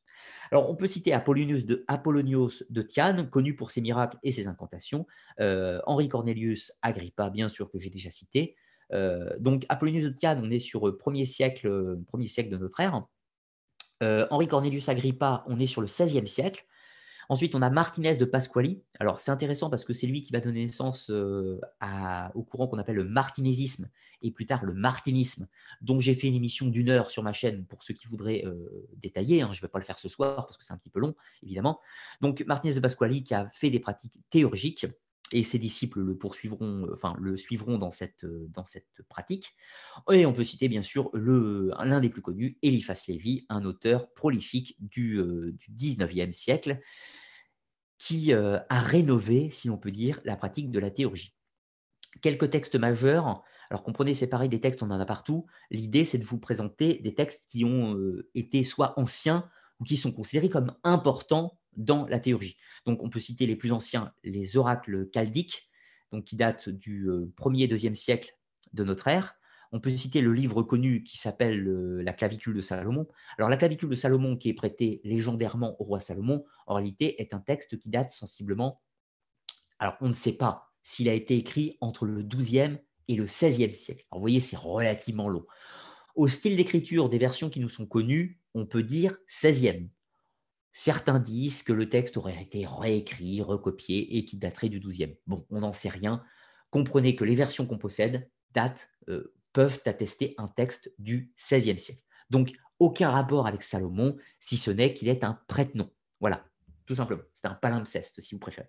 Donc, clavicule de Salomon, qui est un, euh, ouvrage qui, parle de théurgie, donc d'incantation. On peut citer dans une version beaucoup, moins rigolote le léger, euh, le, lémé, le le dragon rouge, évidemment, il y a aussi le Dragon Noir, il y a aussi le Grimoire d'Honorius III, la Poule Noire et d'autres textes.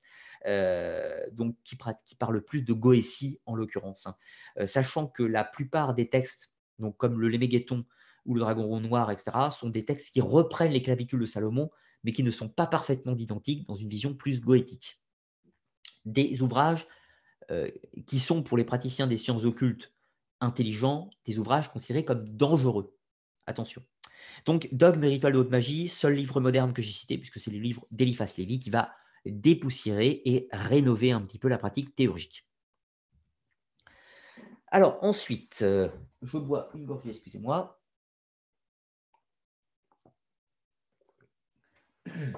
Alors, la sorcellerie des campagnes. Alors, la sorcellerie des campagnes, comment la définir? C'est une pratique magique en vue d'exercer une action, généralement néfaste, mais pas uniquement, sur un être humain, euh, sort, envoûtement, possession, euh, sur des animaux ou des plantes, malédiction, bétail, mauvaise récolte, etc. Alors c'est une définition évidemment extrêmement sommaire. Euh, les datations, bah, évidemment c'est impossible à dire puisque c'est une pratique principalement de tradition orale, donc qui ne peut pas être datée empiriquement, mais qui remonte très probablement au premier temps de l'humanité à la préhistoire, mais qui se veut très évolutif puisque c'est une tradition orale. Donc vu qu'elle n'est pas fixée dans un texte, il est impossible hum, d'attester de, son authenticité. Voilà. Scientifiquement, on considère qu'une tradition orale se dénature complètement en six générations. Alors, si ça date de la préhistoire, vous, vous doutez que les pratiques euh, des hommes qui ont foulé euh, les Alpes en 35 euh, 000 ans avant Jésus-Christ n'ont pas la même pratique de sorcellerie que les sorcières wiccanes de nos jours, tout simplement.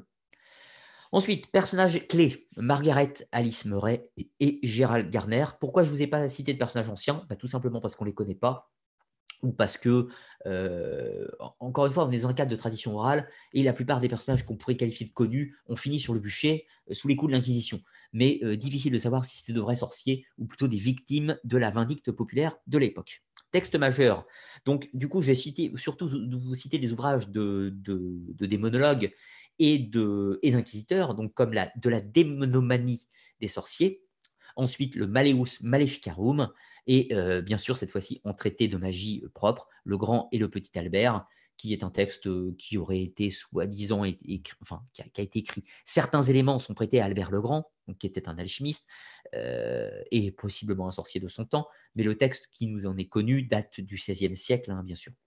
Et euh, après, bien sûr, le livre de Gérald Garner, Le Livre des Ombres, donc livre qui date bien sûr du XXe siècle et qui n'a d'authenticité que la valeur qu'on lui porte, si vous me permettez. Ensuite, l'alchimie. Alors pareil, définition art de purifier euh, l'impur en imitant et en accélérant les opérations de la nature afin de parfaire la matière, la transmutation des métaux est au cœur de l'alchimie, ainsi que la création de la pierre philosophale. C'est une définition, encore une fois, toute simple. De quand on peut dater les pratiques de l'alchimie Eh bien, de la fin de l'Antiquité. On ne peut pas affirmer que la, la volonté magique. Alors, comprenez, si on parle de chimie, la chimie, ça existe depuis longtemps. Que, des gens en Égypte, en Mésopotamie, euh, depuis 2000 ans avant Jésus-Christ, ont tenté de faire des pratiques chimiques, c'est une chose. Les Grecs l'ont fait aussi, les Étrusques, les Romains, tout le monde l'a fait. Mais si on parle d'alchimie au sens ésotérique, alors, rapidement, alchimie, ça vient d'alchémia, qui vient de l'arabe. Mais l'arabe eux-mêmes l'ont piqué aux Grecs, l'ont piqué aux Grecs de l'Antiquité euh, hellénistique, qui vient de euh. Kémia qui pourrait se prendre dans le cadre qui veut dire chimie, tout simplement, mais qui peut, sous un autre aspect ésotérique, se traduire par sciences occultes. Bon, encore une fois, c'est très hasardeux tout ça. Donc tout ça pour dire que l'alchimie, si on peut lui donner une antériorité plus lointaine, on va dire c'est grec. Mais grec euh, en Égypte, c'est-à-dire Alexandrie. Comprenez qu'à cette époque, l'Égypte, c'est grec. Donc euh, n'allez pas faire de l'égyptomanie à dire les Égyptiens ont tout inventé. Voilà, on en a marre. Les Égyptiens n'ont pas tout inventé. Ils ont inventé des trucs, mais pas tout. Là, en l'occurrence, les plus vieilles traces connues d'alchimie, c'est grec. Donc, Jusque-là, c'est cohérent. Ensuite, repris par les Arabes, redéveloppé un petit peu, etc. Tout ça, et ça se répand au Moyen Âge. Personnage clé parmi les plus connus, Paracels, bien évidemment, celui qui va rénover, euh, complètement restaurer l'alchimie. On peut citer Raymond euh, Paracels, 16e siècle. Raymond Lulle, donc grand personnage hein, euh, du Moyen Âge. Donc on est sur Raymond Lulle, c'est fin 13e, début 14e siècle. Donc alchimiste également à 16 heures. On pourrait citer Roger Bacon aussi, au XIIe siècle. On a Nicolas Flamel, célèbre occultiste du XIVe, et Fulcanelli, personnage moderne un petit peu farfelu à mon sens. Euh, je ne lui donne pas la valeur d'un Paracels, hein, je vous le dis clairement. Donc Fulcanelli, on est sur début 20e, bien sûr. Alors texte majeur, euh, le Theatlum Chemicum, vous m'excuserez pour mon accent atroce, donc qui est un texte, euh, un texte qui, que je vous dise pas de bêtises, on est sur le, le 16e, il me semble aussi, donc traité d'alchimie, puis quelques autres textes divers et variés. Il y a beaucoup, beaucoup, beaucoup de textes d'alchimistes. Euh, ceux qui me semblent pertinents, c'est euh, ceux de, de, Paracels en l'occurrence. Pourquoi? Parce que Paracels est le premier alchimiste à faire un traité disant que le but de la transmission, enfin, je vais essayer de citer à peu près ce qu'il a dit. Paracels nous dit L'alchimiste qui veut transformer du plomb en or est un parfait imbécile. Bien que cela ne soit pas impossible à faire, cela n'a purement aucun intérêt. Voici la phrase de Paracels sur l'alchimie. Le but de Paracels était de créer l'élixir de longue vie dans le but de créer une méthode magique dans le but de guérir toutes les maladies. Et euh, accessoirement, euh, euh, l'élixir de longue vie est censé venir lui-même de la pierre philosophale. Voilà, vous comprenez la mécanique. Allons plus loin. La nécromancie, sûrement une des pratiques les plus glauques de tous les arts dits magiques. Alors la nécromancie, c'est quoi? C'est l'interrogation dans un but de divination des morts censés survivre et pouvoir communiquer avec les vivants. C'est une, euh, euh, définition relativement sommaire. Euh, comprenez pourquoi. La nécromancie, en réalité, fait intervenir de la pratique théurgique ou goétique, puisqu'elle a une part de pratique évocatoire ou invocatoire. Donc, dans la nécromancie, il y a de l'invocation, enfin de la théurgie. Mais la nécromancie n'est pas un but en tant que tel. Son but est éventuellement, euh, un objectif de divination, donc de préscience de l'avenir. Donc comprenez, la, nécromancie, c'est une chose un petit peu bâtarde entre plusieurs traditions. Mais la nécromancie, ça ne se limite pas à ça euh, dans la période antique. Dans la période antique, la nécromancie, le but étant de contacter les morts ou les disparus, mais aussi euh, les entités ctoniennes, donc infernales. Du coup, on se rapproche de la théurgie. Vous voyez l'idée? Le but était parfois de connaître l'avenir ou de répondre à des questions sur l'avenir, mais parfois également d'accéder à des pouvoirs. Le but était d'appeler un ancien afin que cet ancien lui révèle de secrets pour obtenir un pouvoir. Ce n'est pas forcément dans un cadre de divination. Ça, c'est hyper réducteur. Euh, les nécromants pouvaient invoquer des morts afin de révéler le secret d'un trésor perdu, de révéler une science secrète, de révéler une autre pratique magique ou une connaissance, etc., diverses et variées. Voyez l'idée? Je reprends le document. Alors, datation. Eh bien, c'est pareil, on ne peut pas savoir depuis quand exactement date euh, la nécromancie, mais il me semble, par souci de cohérence, dire que la nécromancie n'est dans tous les cas pas plus ancienne que la théurgie. C'est-à-dire la pratique incantatoire, puisque elle-même étant nécessaire à la nécromancie. Donc on peut la dater pendant l'Antiquité. On sait que les Étrusques la pratiquaient avec les mundus. Les mundus, c'est des sortes de puits sacrés. Je vais en parler bientôt dans ma vidéo qui va sortir sur les Étrusques. Donc c'est une sorte de puits sacrés où les gens faisaient des pratiques incantatoires dans le but euh, de parler aux morts, de parler aux gens du monde du dessous. On trouve également des traces chez les Grecs, puisqu'on va trouver dans l'Odyssée, encore une fois, Ulysse, qui va contacter, euh, contacter euh, donc Tirésias, un mort, il va faire un rituel de sang, etc., pour contacter Tirésias, avec des offrandes, tout un, véritable plaisir littéraire d'ailleurs, cette, cette partie. afin de contacter les morts pour obtenir des réponses. Donc, vous voyez, chez les Grecs, on peut attester de pratiques nécromantiques, puisque si Homère l'écrit, ça sous-entend que c'est un élément commun de sa culture. Et on va y retrouver bien sûr ça chez les Chaldéens, évidemment aussi, chez les Phéniciens aussi euh, et ailleurs. Personnage clé, difficile de citer des personnages anciens liés aux pratiques nécromantiques. En revanche, en moderne, on pourrait parler d'Alan Kardec et des Sœurs Fox. Pourquoi ces personnages? Parce qu'ils sont les inventeurs. Ils sont les inventeurs du spiritisme le spiritisme qui est une pratique moderne, réactualisée, de faire de la nécromancie, en fait, tout simplement. Sauf que la nécromancie, dans un but de rituel de sang, etc., qui n'était pas très glamour à l'Antiquité romaine, eh bien, les sœurs Fox et plus tard Alan Kardec vont rendre ça un peu plus joli avec les tables tournantes, le fameux verre à pied, les planches Ouija, les, euh, tables tournantes, j'ai dit, et tout un tas d'autres méthodes. Plus tard, de façon plus moderne, l'écriture automatique euh, et d'autres choses encore qui, existent. Les pratiques du spiritisme sont très vastes, mais voilà, ça va prendre naissance avec les méthodes des Sir Fox et plus tard d'Alan Kardec qui vont démocratiser un petit peu tout ça, si l'on peut dire. Donc, on peut dire que la nécromancie et le spiritisme, c'est la même chose, fondamentalement. C'est juste la pratique rituelle qui n'est pas la même.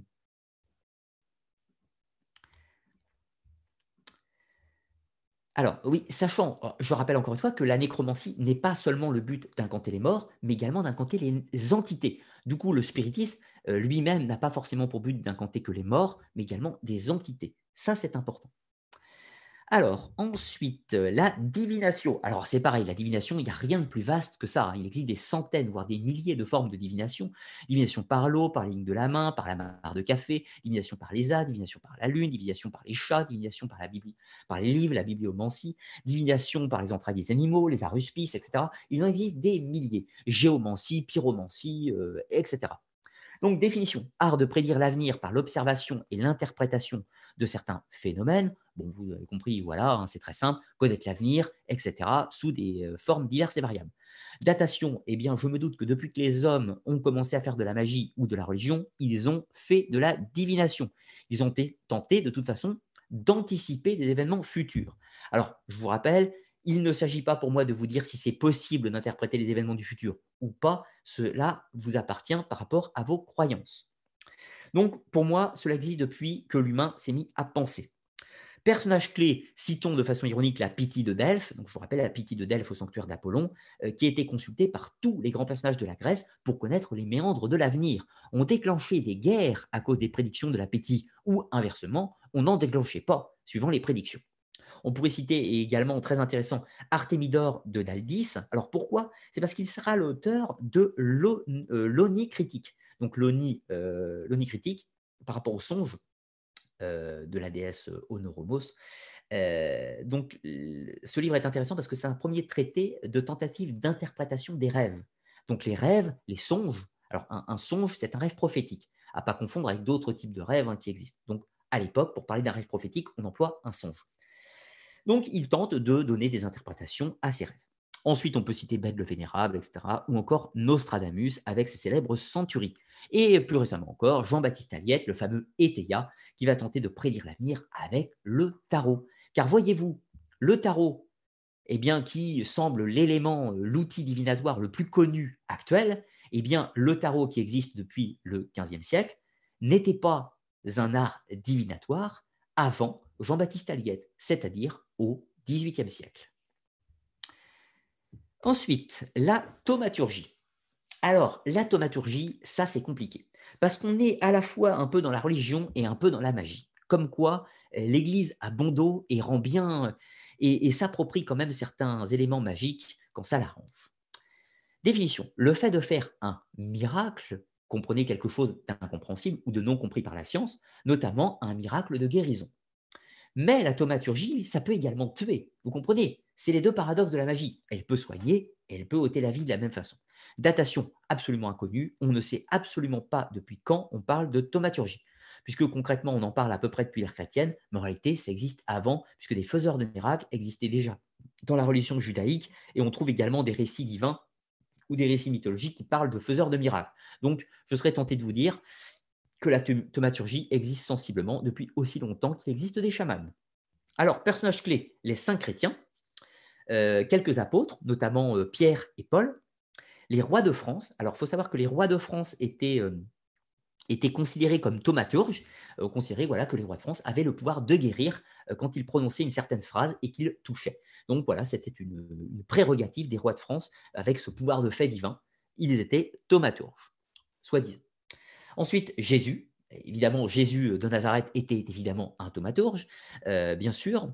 Apollonius de Thiane était connu comme un thaumaturge. Simon le magicien était connu comme un thaumaturge. Et plus récemment, Philippe de Lyon a été aussi connu comme un thaumaturge. En précisant pour l'histoire des rois que certains rois d'Espagne, de Hongrie et autres ont eu également euh, à leur compte des pratiques théurgiques, mais souvent localisées. Par exemple, certains pouvaient guérir de la peste, euh, guérir des maladies de peau ou autres, alors que les rois de France étaient thaumaturges dans leur ensemble. Ils possédaient le soin de guérir la totalité des maux, si l'on peut dire. Et ça, c'est important pour le prestige de la royauté française dans une époque où les gens étaient majoritairement croyants, bien sûr. Et on va terminer avec l'histoire du, du magnétisme ou du fluide magnétique. Et autant vous dire que là, c'est une sacrée paire de manches que de tenter d'expliquer ce qu'est tout ça. Alors, comment dire? Le magnétisme, pas au sens les aimants. Le magnétisme au sens ésotérique, cela vient d'un personnage assez rocambolesque qui s'appelle Anton Mesmer, qui a inventé le mesmérisme ou le magnétisme. Donc, ce brave personnage, Anton Mesmer, qui est considéré comme un charlatan et un pseudo-scientifique aux yeux de la science euh, moderne et qui est considéré comme un véritable génie dans le monde des sciences occultes. Je vous euh, laisse libre de tout ça, hein, euh, comprenez bien. Donc Anton Mesmer pose un postulat qu'il existe un fluide partout qui circule en vous, en moi, dans les objets, absolument partout. Et que si on arrive à manipuler ce fluide, on peut agir sur un autre corps. C'est-à-dire que si moi, j'utilise j'utilise mon corps, je manipule le fluide pour agir sur le fluide d'une autre personne, j'aurai un effet sur cette autre personne sans la toucher physiquement.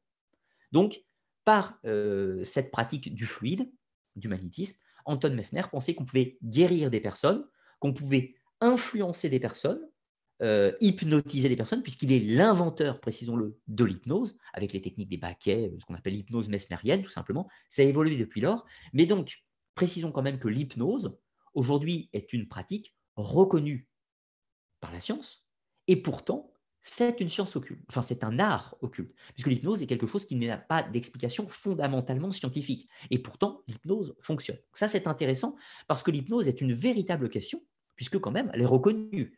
Euh, il y a des tentatives d'explication par rapport à des événements du cerveau, tout un tas de choses hein, qui se passent. Mais bon, je vous rappelle quand même que des types se sont fait opérer et charcuter et ouvrir le ventre sous hypnose. Donc c'est quand même un truc assez sérieux. L'hypnose, on n'est pas sur un truc euh, farfelu, si je puis dire. Donc, l'hypnose, ça a commencé avec Anton Mesmer. Et ça vient de cette idée du magnétisme et du fluide. Alors, la question, vous allez me dire, là, du coup, on est euh, sur un élément de l'occultisme dit magique, tout à fait moderne, puisqu'on est au XVIIIe siècle. Eh bien, oui et non. Parce qu'en réalité, la pensée de Mesmer, on va la retrouver partout. On va la retrouver chez les Japonais, sous le nom du ki s'il y a certains praticiens d'arts martiaux euh, japonais, vous avez tous entendu parler du ki. Moi, j'ai fait du karaté pendant longtemps. Vous savez que quand on crée un impact, on a pour but de développer une certaine euh, puissance qui vient de l'intérieur du corps, euh, qui est autre que physique, donc qui s'appelle le ki. en Chine, on va appeler ça le chi. Chez les Maoris, on va appeler ça le mana. on va retrouver ça aussi, vous savez, dans les jeux vidéo. Les jeux vidéo, les jeux de rôle principalement, Final Fantasy, Chrono Cross et d'autres jeux, Baldur's Gate, on va parler de mana.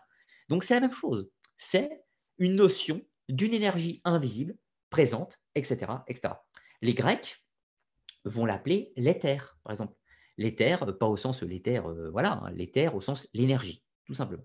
Voilà, donc Mesmer n'a pas inventé le principe du fluide, il a simplement euh, tenté de proposer une théorie sur ce qu'est ce fluide, qu'il appelle le magnétisme, etc. Tout ça. Plus tard, Eliphas Lévy va lui donner un autre nom, il va appeler ça la lumière astrale. Voilà. Pour lui, pour Eliphas Lévy, euh, ce fluide, cette lumière astrale, n'est ni positif ni négatif, elle est simplement un fluide qui est partout et qu'on peut manipuler à sa guise, ce qui est la base de toutes les pratiques occultes fatalement. Donc, dans l'idée, le fluide, le ki, le mana, vous l'appelez comme vous voulez, est à la base de toutes les pratiques occultes, quelles qu'elles soient, fondamentalement. C'est ce qu'il faut retenir sensiblement de cette idée euh, de fluide. Alors, on arrivé on a fini cette deuxième partie. La troisième partie ne sera pas la plus longue. Je vais volontairement euh, faire une petite coupure de trois minutes pour reposer un petit peu ma voix. Donc, je vous abandonne pas très longtemps, rassurez-vous. Euh, je vais poster un petit message sur, sur le chat. Enfin, un petit message, c'est-à-dire qu'en fait, je vais poser une barre. Une barre tout simplement. Clac, voilà. J'ai posé la barre. Il y a beaucoup de messages sur le chat, c'est intéressant. Donc, vu qu'il y a beaucoup de messages, bah, je ne vais pas pouvoir faire comme je voulais. Je vais être obligé de, prendre les questions un petit peu comme elles sortent. Donc, je fais une coupure de trois minutes, je reviens et je fais la troisième partie qui sera courte et ensuite je prends vos questions.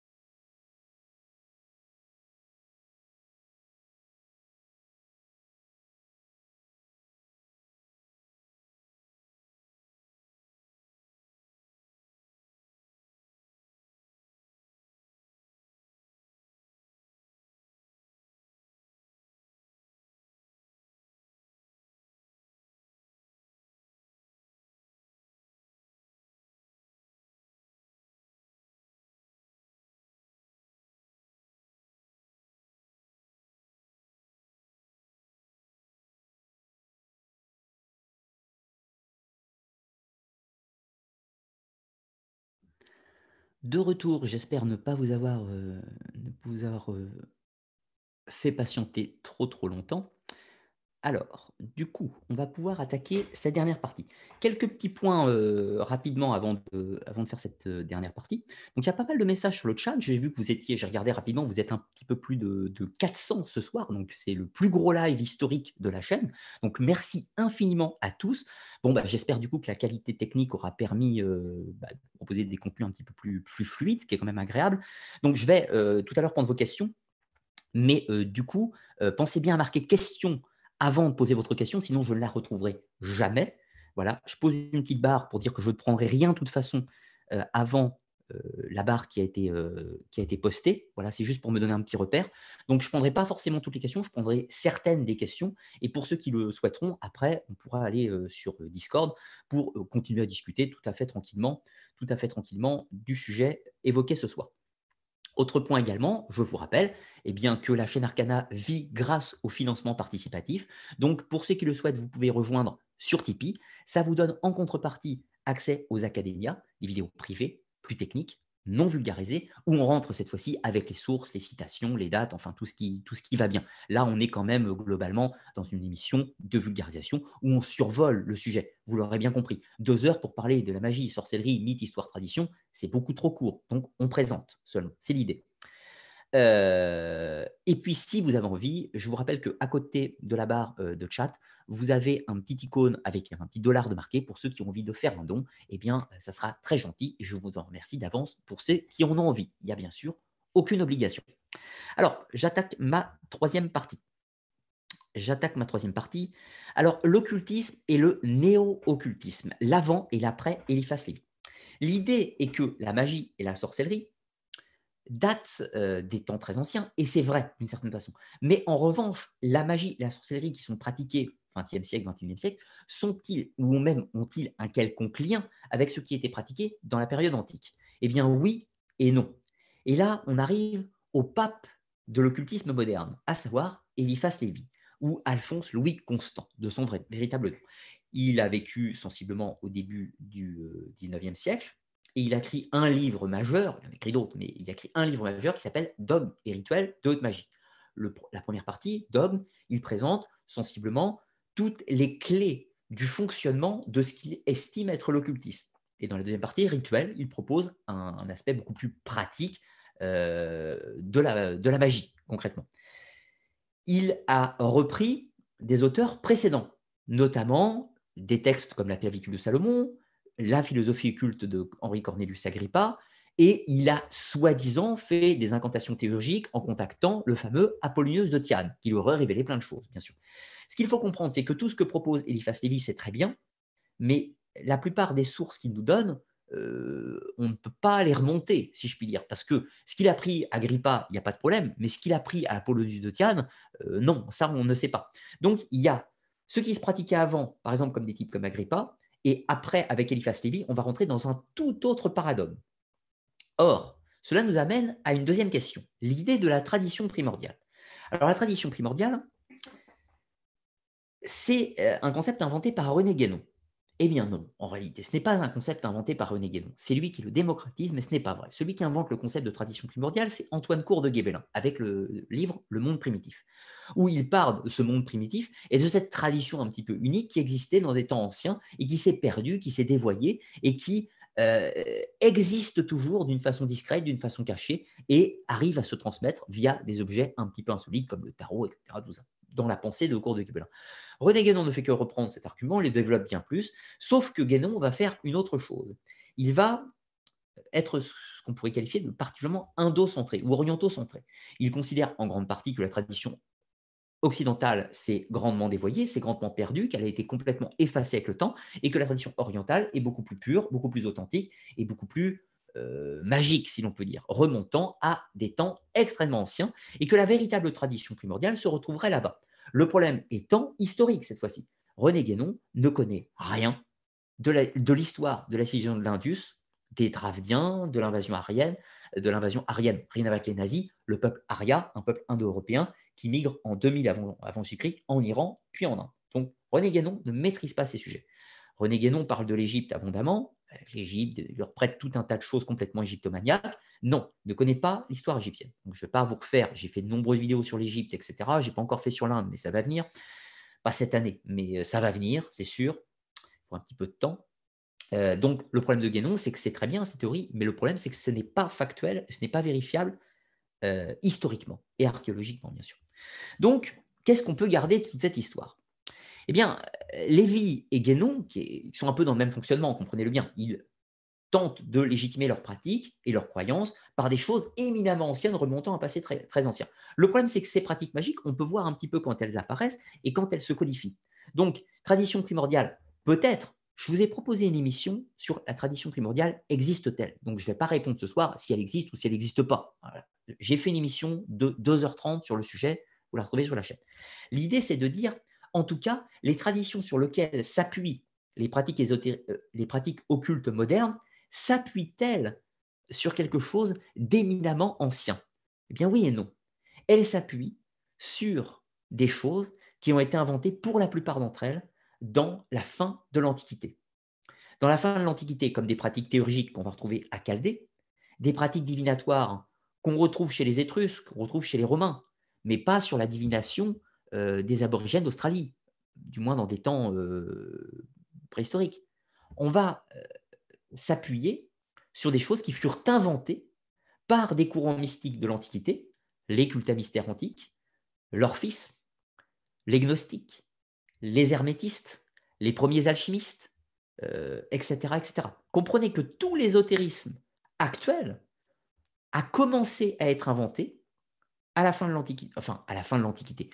Quand je dis la fin de l'Antiquité, comprenez entre le premier millénaire et 400 après Jésus-Christ. Grosso modo, c'est cette phase-là qui représente ce que Guénon et ce que Lévi et ce que Guaita et ce que Papus et ce que tous ont cru être la tradition primordiale. Nous savons que historiquement et archéologiquement parlant, tout fut inventé à cette époque. Cela ne veut pas dire qu'il n'y a pas des choses avant. Et cela ne veut pas dire que ces choses qui ont été créées pendant cette période antique n'ont pas été inspirées par des choses plus anciennes. Mais sans source, on ne peut pas l'affirmer. Donc, bien malin celui qui pourra donner une réponse absolue. bien sûr, vous pourrez me dire, oui, mais il y, a des, il y a des preuves, certains ont eu des contacts avec des entités. Mais oui, mais là, on rentre dans un cadre magique. Existe-t-il, n'existe-t-il pas? Donc on est dans la croyance et pas dans les faits. Comprenez, encore une fois, j'ai mes croyances. Je peux croire à certaines choses. Le problème étant que je ne peux pas, sur un plan historique, prendre ça comme élément. Tout simplement. C'est un acte de prudence dans la méthodologie de recherche. J'espère que vous ne m'en voudrez pas. Alors, ensuite, j'ai expliqué du coup rapidement ce qu'était euh, la sorcellerie et la magie, mais je ne les ai pas dissociés. Alors, rapidement, c'est quoi la différence fondamentale entre la magie et la sorcellerie? Alors déjà, vous allez comprendre que les mots sont compliqués, parce qu'on parle d'acte magique. Mais un acte magique peut être un acte de magie, au sens littéral, ou un acte de sorcellerie. Parce qu'un acte de sorcellerie, c'est un acte magique, parler vulgairement. Mais pourtant, on peut dissocier les deux. Je vous l'ai dit en début d'émission, personne n'est d'accord. Alors, euh, rapidement, la pensée d'Eliphas Lévy. Pourquoi? Parce que c'est celui qui recodifie tout le monde occulte. Donc voilà pourquoi c'est une référence absolue. Ça ne veut pas dire qu'il a raison. Il dit, c'est simple, le sorcier ou la sorcière, c'est quelqu'un qui utilise les lois magiques de ce monde, mais qui, euh, qui utilise ces lois pour son profit personnel et qui ne les contrôle pas. Donc, en gros, il joue avec des entités, il joue avec des forces, mais n'a aucun pouvoir sur ces forces, le but étant simplement d'accomplir des actions pour son profit, donc un acte égoïste, dans le but d'améliorer son quotidien, d'obtenir l'amour ou d'accomplir des choses primaires. Euh, et du coup, fondamentalement, vu qu'il ne domine pas ses forces, il en est l'esclave. Donc voilà comment Eliphas Lévy qualifie la sorcellerie. Il qualifie de l'autre côté la magie, ou plus précisément la haute magie. La haute magie, c'est quoi? C'est le mage qui s'instruit sur les lois divines, qui s'instruit sur les lois et le fonctionnement du fluide magique, la lumière astrale, tout ce que vous voulez, qui étudie les sciences occultes, et qui décide de les mettre sous son contrôle. Donc, le sorcier se soumet aux forces de la nature pour les utiliser. Le mage contrôle les forces de la nature pour les utiliser également. Mais vient une deuxième découpe. C'est pour ça qu'il y a sorcellerie et de l'autre côté, haute magie et magie noire. La magie noire, c'est quoi? Ce n'est pas la sorcellerie. Ah, bien que parfois c'est mélangé. Pour Eliphas Lévy, toujours, après je vous donnerai un autre, point, un autre son de cloche, pour Eliphas Lévy, c'est très simple. Connaître les lois, maîtriser les lois et donc dominer euh, tout le symbolisme et les lois magiques permet de ne pas être soumis aux entités mais de les contrôler. Mais si vos actes sont bénéfiques, altruistes et menés par mère sagesse et dame connaissance, c'est de la haute magie. Donc en gros, si vous faites des trucs qui sont plutôt sympathiques, tout va bien. En revanche, si vous faites des choses dans un but mesquin, c'est de la magie noire, donc de la goétie, des choses sombres.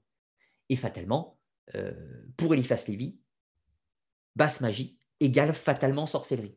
Donc, la personne croit avoir un contrôle sur les entités, mais en réalité, elle n'en a pas. C'est du moins la pensée d'Eliphas Lévy. Maintenant, j'y mets une nuance, euh, somme toute personnelle. Dans ma pensée, c'est un petit peu moins manichéen.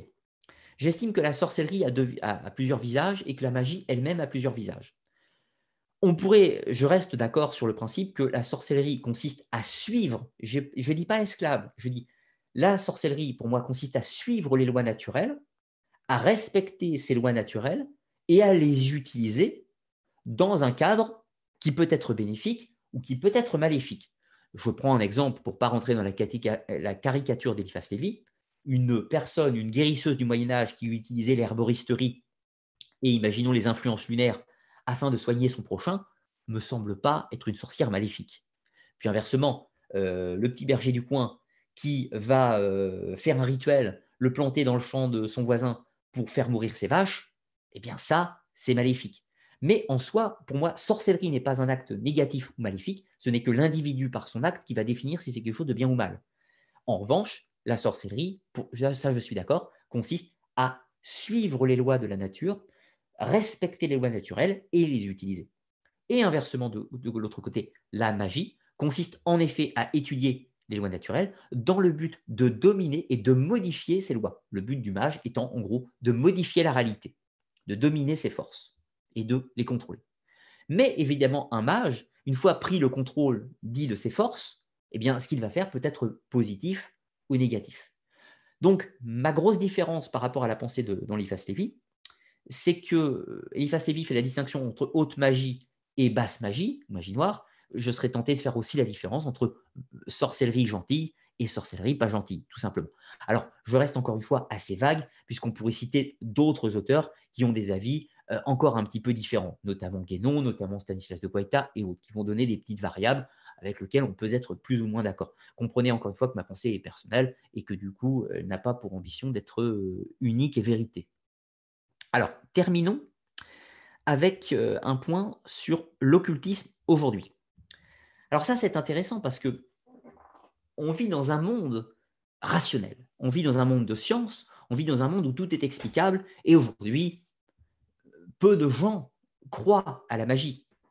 Et pourtant, si l'on s'intéresse euh, quelques instants aux, chiffres d'affaires des praticiens de l'occulte, des devins, des, des cartomanciennes ou cartomanciers, euh, des euh, astrologues, des vendeuses de gris-gris, des sorcières vaudou de bas étage, et de tous les charlatans New Age qu'on rapporte plus ou moins proches avec les arts magiques, occultes ou autres, eh bien, on voit aujourd'hui que 16 millions de personnes en 2012 euh, avaient consulté au moins une fois dans leur vie un praticien dit des arts occultes. Donc vous voyez que sous ce film de rationalité, sous ce film de rejet de l'occultisme, parce que ça fait peur, ça inquiète, on ne connaît pas, eh bien les gens sont intrinsèquement attirés par ça. C'est très mystérieux. Je n'ai pas la réponse à cette question, mais en tout cas, il semble que les gens, honnêtement ou officiellement ou officieusement, ont parfois euh, ouvert un petit peu la porte pour aller au moins une fois de temps en temps voir une carte ancienne ou même ouvrir l'horoscope le matin. Alors ça, euh, je ne sais pas si c'est votre cas, etc. ou tout ça. Alors, ce qui est intéressant de tout ça, c'est qu'il ne s'agit pas de dire que le rationalisme a fait disparaître totalement les sciences occultes, puisqu'il y a des gens tout à fait rationnels qui croient à des éléments des sciences occultes. Et puis il y a des gens euh, pas du tout rationnels qui n'y croient pas non plus aux sciences occultes. Donc vous voyez, on peut être athée et pas croire aux sciences occultes, on peut être religieux et quand même croire aux sciences occultes. Vous voyez, c'est pas des familles fermées tout ça. L'idée étant simplement que malgré le fait que ça fasse peur, euh, les gens y vont quand même. Autre chose, les sciences occultes, dans leur pensée ancienne, ou même dans leur pensée du, 18, du 19e, c'est-à-dire même dans la pensée d'un Eliphas Lévy ou d'un Stanislas de Guaita, euh, ou même d'un René Guénon, les sciences occultes, c'est quelque chose de compliqué. Là, je parle des sciences occultes, je ne parle pas des arts occultes, je parle de l'étude. Les sciences occultes, ce n'est pas quelque chose euh, qui est fait pour s'apprendre dans un livre euh, avec 180 pages écrit en caractère 14. Les sciences occultes, ça nécessite de l'apprentissage, du temps, éventuellement de l'initiation. donc, du coup, ce n'est pas un travail de feignant. Donc, Là, je ne parle pas de pratique, mais ceux qui veulent s'intéresser aux sciences occultes pour comprendre un petit peu le fonctionnement, comment ça marche, et c'est simplement par curiosité intellectuelle de comprendre le fonctionnement des croyances, des croyances anciennes, eh bien, euh, il faudra du temps et de la volonté. D'où le fait que les sciences occultes restent particulièrement hermétiques, pour reprendre le mot euh, habilement, si je puis dire. C'est difficile d'accès. Voilà pourquoi ça fait peur, voilà pourquoi c'est mystérieux, et voilà pourquoi parfois on rentre dans un intégrisme hostile à ces phénomènes, tout simplement parce qu'on n'a pas fourni l'effort de comprendre comment ça marchait. Voici, grosso modo, tout ce que j'avais euh, à vous dire pour ce soir. Maintenant, je vais aller voir euh, quelques instants si vous avez quelques questions. Alors, je ne vais pas en prendre 50 euh, 000, hein, je vais en prendre quelques-unes du moins. Je vais remonter un petit peu, voir si vous en avez posé. Je vous rappelle que si vous voulez que je réponde à vos questions, il faut préalablement que vous écriviez question avant de la poser. Sinon, je ne la retrouverai jamais. Alors, je remonte un peu plus haut. Et si je loupe votre question, ne m'en veuillez pas, tenter de la reposer éventuellement, mais c'est sans certitude que je la vois, hein. je ne vois pas tout. Euh, voilà, bien sûr. Alors, question, que penses-tu de l'égrégore monothéiste, islam, christianisme, judaïsme? Alors, la notion d'égrégore est intéressante. Alors, qu'est-ce que c'est un égrégore? C'est une pensée collective dans un but euh, qu'on pourrait dire magique, entre parenthèses. Euh, dix personnes se mettent ensemble, elles ont une volonté commune, elles pratiquent un acte magique quelconque, qui peut être un acte de divination, un acte d'invocation, un acte, un acte plus dévocatoire dans le but d'obtenir quelque chose. Elles vont créer une pensée collective, ce qu'on appelle un égrégore. Et cet égrégore, en, dans les sciences occultes, est considéré comme quelque chose qui a une puissance. Or, il se trouve que dans le cadre des religions, volontairement ou involontairement, nous avons dans le cadre du christianisme des millions de personnes 2 milliards et quelques, qui croient en la résurrection du Christ.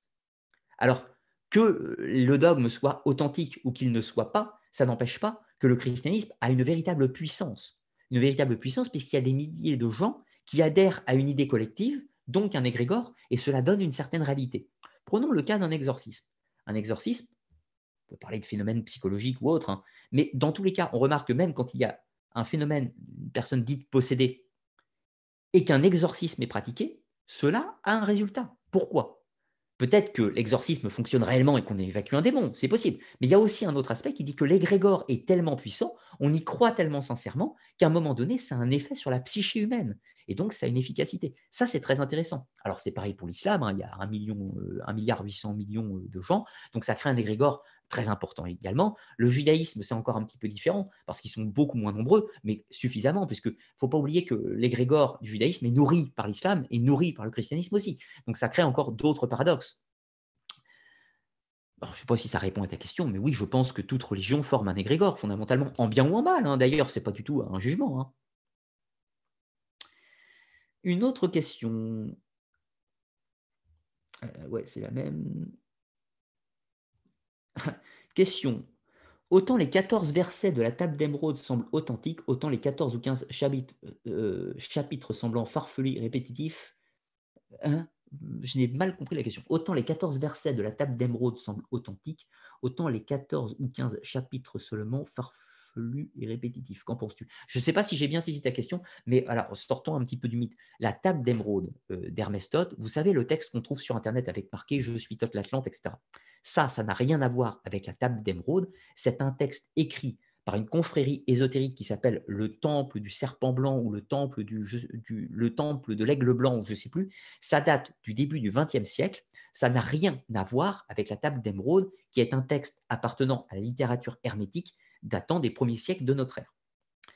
La véritable table d'émeraude est un texte qui appartient à ce qu'on appelle l'Hermetica.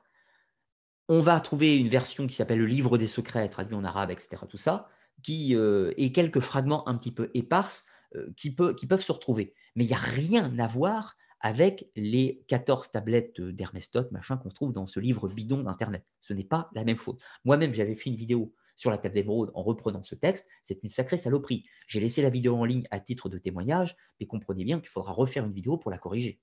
je peux me tromper moi aussi, hein. mais voilà, donc attention, euh, toujours les sources, ça c'est important.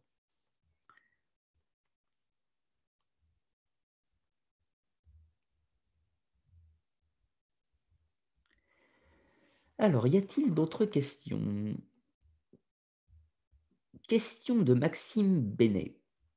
Sciences occultes et art occulte, la relation entre les deux est-elle semblable à la théorie et la pratique? Oui, d'une certaine façon. La haute magie résonne à ce qu'essaie de faire la science aujourd'hui. Ah bah oui, enfin, je ne suis pas assez compétent en sciences pour, euh, pour, euh, pour épiloguer sur ce sujet, mais il faut quand même prendre en compte qu'il y a beaucoup de choses euh, aujourd'hui qui sont des choses scientifiques, qui étaient considérées comme magiques autrefois. Euh, voilà, tout simplement. Prenons par exemple dans la chimie, l'art de transmuter des métaux en or. Aujourd'hui, fondamentalement, si on a un accélérateur de particules et un autre truc, on pourra fabriquer de l'or. C'est juste que le coût de création et le coût de gain à la fin n'est pas intéressant. Mais fabriquer de l'or en laboratoire, dans l'absolu, on peut le faire. Mais encore une fois, ça va coûter plus cher que le gain euh, d'or à la fin, si je puis dire. Donc, il y a des choses qui autrefois étaient des choses magiques qui sont devenues des choses scientifiques. Ça a changé de, de famille, si on peut dire, tout simplement.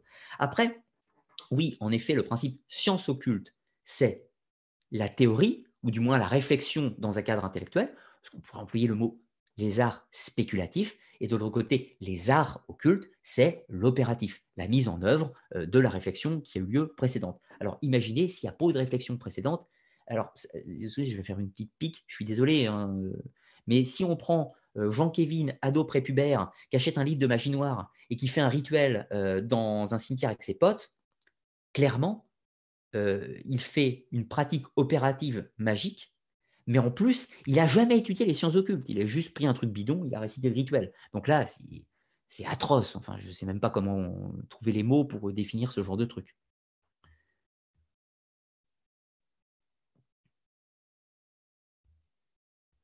Euh, question, 16 millions consultés, mais où? En France ou dans le monde? Non, non, 16 millions en France. 16 millions en France. Alors, ce n'est pas 16 millions dans l'année, c'est 16 millions. Le sondage a été fait, je ne sais plus si c'est 2008 ou 2012, mais le sondage a été fait que 16 millions de Français avaient déjà, au cours de leur vie, consulté au moins une fois quelque chose lié à l'occulte. Voilà, c'était ça.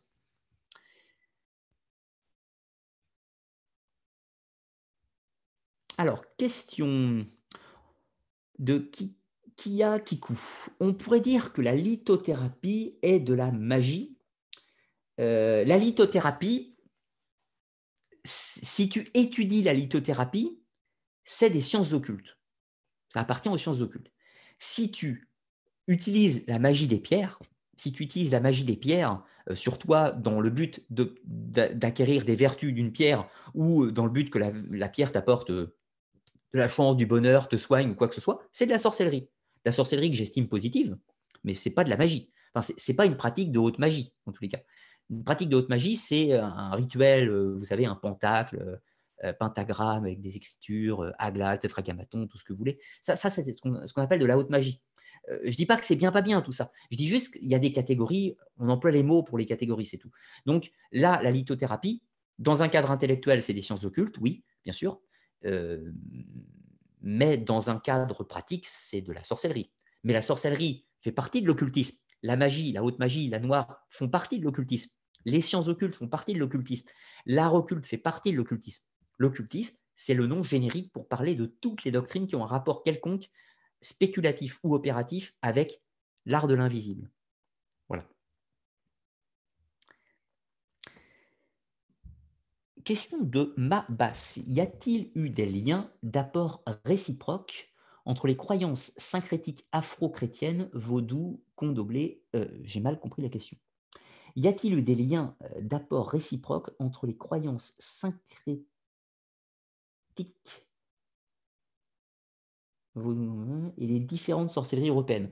Oui et non. Oui et non. de façon plus moderne, ça s'est forcément fait. Mais non, non, le vaudou est assez indépendant, puisque le vaudou, le vaudou c'est aussi une religion. C'est pas seulement. par exemple, si on prend la sorcellerie des compagnes vulgairement, c'est une pratique. Par exemple, au Moyen Âge, XIIe siècle, euh, la Nanalanda guérisseuse, on va dire sorcière de son état, euh, pratiquait des actes de sorcellerie, mais ça ne l'empêchait pas d'être chrétienne et de croire en Dieu. Alors que dans le vaudou, c'est une religion qui inclut du christianisme, qui inclut de l'animisme africain, et il y a une pratique magique en plus. Donc en fait, le vaudou, on est plus sur un culte beaucoup plus ancien, c'est-à-dire que la, distinction entre l'art magique et la religion n'est pas séparée. C'est plus ça, en fait. C'est beaucoup plus ça qu'un rapport avec la sorcellerie de nos campagnes. Tiens, vu qu'on arrive euh, bientôt je dis bien bientôt en fin d'émission, si les modérateurs peuvent poster euh, de temps en temps le lien de connexion au salon, Discord. Parce que je ne peux pas le faire euh, là de mon état. Donc si certains d'entre vous peuvent le faire au cas où, ce serait fort aimable. Alors, question. Je prends ce que je vois, hein, je précise. Alors, question, question, question.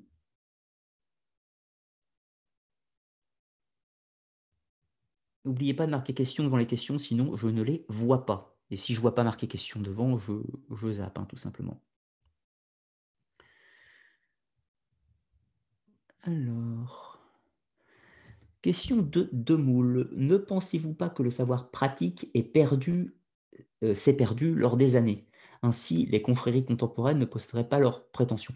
Bah, on est toujours sur le principe de légitimité. Dire que euh, dire qu'un praticien de l'occulte actuel soit le gardien d'une tradition qui remonte à l'Égypte antique ou à la Grèce antique ou même aux Étrusques, euh, c'est délicat.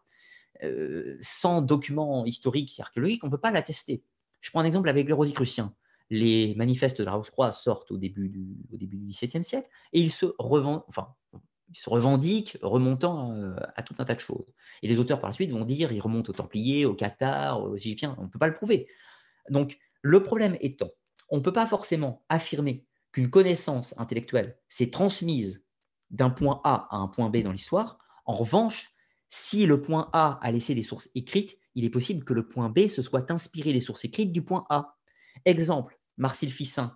Marcel Ficin, un philosophe et un théologien de la Renaissance à Florence, lui-même, il a traduit les œuvres de Platon, il a eu accès à des documents de l'Orphisme du culte de Mitra, donc il a repensé euh, sa pensée philosophique via les éléments qu'il a eus à sa disposition, ce qui a donné d'autres choses. Henri Corneille Agrippa, c'est la même chose. Il a pris les éléments qui étaient à sa disposition, les sources qui étaient à sa disposition, et puis il les a intégrés avec ses propres données de son temps afin de donner quelque chose de nouveau. Donc, euh, le savoir s'est-il perdu ou il s'est perdu s'il n'a pas été gravé dans le marbre, à mon sens. La tradition orale, je ne lui fais pas confiance parce que elle n'est pas fiable et surtout, elle n'est pas vérifiable. Ça le problème d'une tradition orale. Vous pouvez me dire, ça remonte à 10 000 ans. Bah oui, ok, mais tu ne peux pas me le prouver. Donc, moi, je vais te dire, ta tradition, tu ne peux pas la prouver. Et toi, tu vas me dire, oui, mais c'est vrai parce qu'on me l'a dit. Bah oui, mais dans les deux cas, on ne pourra jamais définir si c'est toi ou moi qui a raison parce que c'est improuvable ou euh, irréfutable. Enfin, voilà, je ne peux pas t'apporter de preuve que c'est faux et tu ne pourras pas m'apporter de preuve que c'est vrai. Donc, on est piégé. Donc, du coup, vous comprenez que dans le cadre d'une recherche historique, la tradition orale, eh bien, au-delà d'une certaine limite, elle ne sert à rien. Alors, pas beaucoup de questions. Il y a des questions, mais il y a une question que je ne comprends pas. Je vais prendre encore. Ouais, je prends cette question. Question de Lito AB Énergie Medium. Question Est-ce que le mouvement New Age serait une forme de nouvelle religion? Ah, C'est compliqué, c'est compliqué. Euh, sans s'écarter trop du sujet, le, New Age, c'est pas une chose unique déjà. Le New Age, c'est un conglomérat de tout un tas de choses différentes. Donc, le New Age, je ne suis pas un grand amoureux du New Age. En revanche, je vais essayer d'être un peu honnête dans le New Age, on trouve des bonnes choses et des mauvaises choses. des, bonnes choses, mauvaises choses, c'est un point de vue. Hein. Mais dans le New Age, on va retrouver la Wicca. La Wicca ne me dérange pas. La Wicca fait partie du New Age. Pourtant, voilà, ils pourront jamais, les Wiccans ne pourront jamais légitimer leur antériorité, disant que leur pratique remonte à la sorcellerie des campagnes du Moyen Âge. Ils peuvent le croire, mais ils pourront jamais le prouver. Et puis, à côté de ça, on va retrouver des gourous complètement siphonnés qui vont vous vendre des mille émerveilles en prétendant, euh, je ne sais pas, être la réincarnation de ci, de ça, de truc. Alors, je ne dis pas que ce n'est pas vrai, mais il y a quand même, la plupart du temps, les gens sont plus souvent la réincarnation de Cléopâtre ou Louis XIV que de Jean Michou au Moyen-Âge. Donc, bon, j'ai rencontré quelques-uns des médiums qui prétendaient être la réincarnation de trucs. J'ai plus souvent rencontré des Cléopâtres que des. Euh, j'ai plus, plus, souvent rencontré des Cléopâtres et des, euh, et des reines d'Angleterre que des, que des, euh, que des Mariannes euh, du XIIIe siècle, quoi, clairement. Donc bon, à un moment donné, euh, je me méfie un petit peu, quoi, et ça me semble un peu sulfureux tout ça. Donc le, le New Age, c'est pas une religion, c'est un conglomérat de tout un tas de pensées qui peuvent potentiellement devenir des religions. Allez, je prends encore deux questions. Je prends encore deux questions et ensuite je ferai une petite présentation de fin. Question de Isabelle Zabou. Donc, toutes les traditions orales n'ont pas de valeur. Ah, un peu sur Une tradition orale n'a de valeur que celle qu'on lui accorde. C'est simple. Une tradition orale, si elle vous parle, si elle vous touche, si vous faites confiance à la personne qui vous la transmet, vous pouvez y adhérer, il n'y a pas de problème. Mais le problème, c'est que vous ne pourrez jamais apporter un élément concret qui atteste de sa réalité. Exemple, j'ai tiens un héritage de mon grand-père, excusez-moi la référence, qui m'a dit les euh, sorciers atlantes lévitaient de cette façon en croisant les mains. Ok, c'est quoi l'élément pour me le prouver?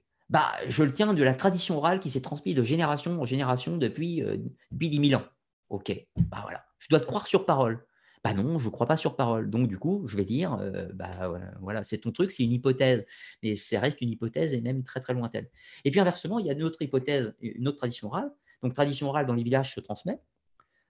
Par exemple, vous savez, sur tous les mythes des revenants, des fantômes, etc. Et on trouve des sources au Moyen-Âge de procès, d'époque, qui nous permettent d'attester les croyances des gens. Donc là, parfois, on est sur des traditions orales qu'on peut comparer à des textes d'époque pour recontextualiser la pensée des personnes. Et on voit qu'en effet, certains mythes, comme les contes de Grimm et de Perrault, euh, là, on est sur des traditions orales qui sont transmises pendant relativement longtemps, parce que les contes de Grimm, ils ont été rédigés au 19e, 19e siècle, mais on voit que la tradition orale des contes de Grimm remonte à minima au 12e siècle. Donc, il y a bel et bien une tradition orale qui s'est transmise et qui a été collectée par les frères Grimm. Donc non, une tradition orale n'a pas forcément aucune valeur, mais pour qu'elle en ait, il faut qu'on puisse la comparer euh, à des sources, tout simplement. Et une dernière question pour la route. Alors, question de Diane Sélène. En quoi y a-t-il une différence entre la croyance en le divin et la croyance en la magie et la nature? Euh, ben, Il n'y en a pas. Je ne pense, pas avoir, euh, pense pas en avoir donné. Peut-être que tu fais référence à la, distinction entre magie et sorcellerie. Euh, rapidement, la nature fondamentalement, si on part sur un principe divin, si on part sur un principe divin, la nature a été créée par le divin. Donc la nature est divine, par extension. Euh, le divin, on le place où on le veut. Après, ça va dépendre des croyances de chacun. Certains vont voir euh, le divin partout. Certains vont considérer que la matière n'est pas divine et que le, divin se retrouve ailleurs. Certains vont considérer que le divin est en nous. Certains vont considérer qu'il n'est pas en nous. Bon, ça, ça appartient aux croyances de chacun. Juste pour faire un point, si c'était ça au cas où le problème, la, différence entre sorcellerie et magie, elle n'est pas, pas sur l'aspect au divin. La seule différence, c'est que le sorcier utilise les règles, les règles, les règles divines ou les règles de la nature, peu importe, dans le but de faire des actions, alors que le mage cherche à prendre contrôle des règles euh, divines pour faire des actions. Ce n'est pas du tout, du tout, du tout la même chose. Je prends un exemple concret. Si on parle d'un phénomène incantatoire, le sorcier va incanter un démon et va faire un pacte. Il va offrir son âme au diable dans le but d'obtenir des pouvoirs. Inversement, dans le rituel de haute magie, le mage type Salomon va incanter une entité, peut-être un démon, dans le but de le soumettre à sa volonté pour que ce, démon lui obéisse. Ce n'est pas du tout pareil. D'un côté, il y en a un qui vend son âme, de l'autre côté, il y, en a il y en a un qui a servi le démon. Vous voyez, l'idée n'est pas la même en fait. C'est ça la différence fondamentale entre sorcellerie et magie. Voilà, nous avons terminé pour ce soir. Je m'excuse si, d'autres euh, d'entre vous, si certains euh, d'entre vous avaient d'autres questions. Bon, on va se retrouver un petit peu sur le Discord pour ceux qui ont envie de, discuter. J'en parle dans un tout petit, euh, tout petit instant. pour finir, je voulais vous dire deux petites choses. ça va me revenir j'ai oublié ce que je voulais dire. Oui, donc nouvelle émission qui arrive là, euh, vendredi. Normalement, c'était la vidéo sur le deuxième épisode des civilisations euh, antiques.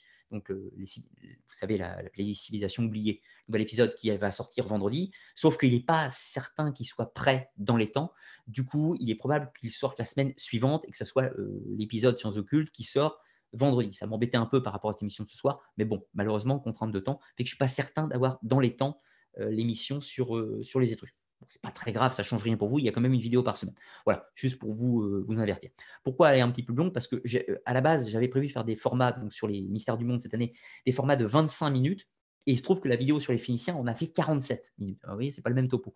Et il se trouve que la vidéo sur les Étrusques va en faire 40 aussi, au lieu de 25. Donc, vous voyez, 40 minutes, parce que bah, je ne voulais pas raccourcir le sujet, il y avait trop de choses à dire. Donc, du coup, bah, la vidéo fera 40 minutes sur la civilisation étrusque. Voilà. Alors, autre chose, je vous rappelle que Arcana l'émissaire du monde ne fonctionne encore une fois que grâce à vous et grâce au financement participatif. Pour ceux qui veulent soutenir la chaîne, ça se passe sur Tipeee, donc Tipeee, site de financement participatif, ce qui vous permet d'accéder aux émissions privées de l'Académia. Comment ça fonctionne? Je fais un petit topo. Là, nous sommes au mois de février. Il y a une Académia qui va sortir ce mois-ci. L'Académia qui va sortir ce mois-ci, je vais vous placer la bannière tout à l'heure. Si vous voulez accéder à cette Académia, il faut vous rendre sur Tipeee et faire un tip, un don si vous préférez, minimum de 3 euros. Vous pouvez faire plus, bien sûr, c'est gentil. Mais minimum 3 euros, vous accéderez automatiquement à l'émission de l'Académia du mois en cours, février. L'émission en question va sortir le 28 février. Donc tous ceux qui auront typé au mois de février y auront accès. Mais si vous me typez en mars, vous me typez de 3 euros en mars et vous me dites je voulais la vidéo qui est sortie en février, ça ne marche pas comme ça. Si vous typez en mars, vous aurez automatiquement la vidéo de mars, du moins si vous typez de 3 euros. Donc pensez bien à lire le fonctionnement du Tipeee pour savoir comment accéder aux anciennes académias, puisque évidemment, elles sont plus chères une fois le mois passé. En gros, les vidéos sont à 3 euros le mois en cours et elles sont à 5 euros par la suite. Voilà, je favorise les personnes qui prennent les académias euh, en avance, en précommande si vous préférez d'une certaine façon. Voilà, c'est tout simplement pour remercier de votre confiance. Je vous fais un tarif un petit peu moins cher si vous prenez à l'avance tout simplement. Donc, si vous faites un type mensuel de 3 euros, par exemple, eh vous aurez automatiquement accès à toutes les académias de façon tout à fait naturelle, tout simplement. Voilà. Alors, je vous rappelle, il n'y a aucune obligation. Chacun fait à la mesure de ses moyens. Si vous avez autre chose à faire, vous faites autre chose. Si vous avez envie de soutenir sur Tipeee, vous le faites. Dans tous les cas, je vous en remercierai, que ce soit par un gentil message ou euh, par Tipeee. Enfin, euh, par un gentil message ici, hein, parce que sur Tipeee, je ne peux pas répondre à tout le monde. Euh, évidemment, ce n'est pas toujours simple. Donc, bah, je fais au maximum que je peux et pour vous remercier publiquement ici, dans tous les cas. Donc là, on va clôturer l'émission. Il va être globalement 23h10. Donc, je vais couper le direct. Je vous rappelle que maintenant, pour l'émission que je fais en live publiquement, je me connecte sur le salon de conversation Discord après l'émission. Alors moi, je vais me connecter dans 15 minutes à partir du moment où je vais clôturer l'émission. Donc, je serai connecté dans le salon vocal qui s'appelle l'Agora. Donc voilà, vous pouvez vous connecter dessus, il n'y a pas de problème, et on pourra discuter, etc. Tout ça. Sauf que ce n'est pas un monologue, ce n'est pas moi qui suis là pour euh, parler tout seul. Euh, tout le monde peut parler, échanger. Euh, voilà, puis je serai avec vous dans 15 minutes. Vous pouvez commencer sans moi si vous en avez envie. Vous avez peut-être déjà commencé pour certains. Et puis moi, je serai là à peu près pendant une heure après pour papoter avec vous si vous en avez le désir, tout simplement. Sur ce, je vais vous remercier pour votre présence ce soir. Vous étiez nombreux. Ça fait très très plaisir. La chaîne grandit. Je vous rappelle que dans 10, 15 jours, peut-être, peut quinzaine de jours, on va peut-être atteindre la barre symbolique des 100 000 abonnés. 100 000 abonnés, c'est énorme. Et tout ça, c'est grâce à vous. Donc, je vous en remercie énormément. Sur ce, je vais vous souhaiter une très bonne fin de soirée à tous et à très bientôt.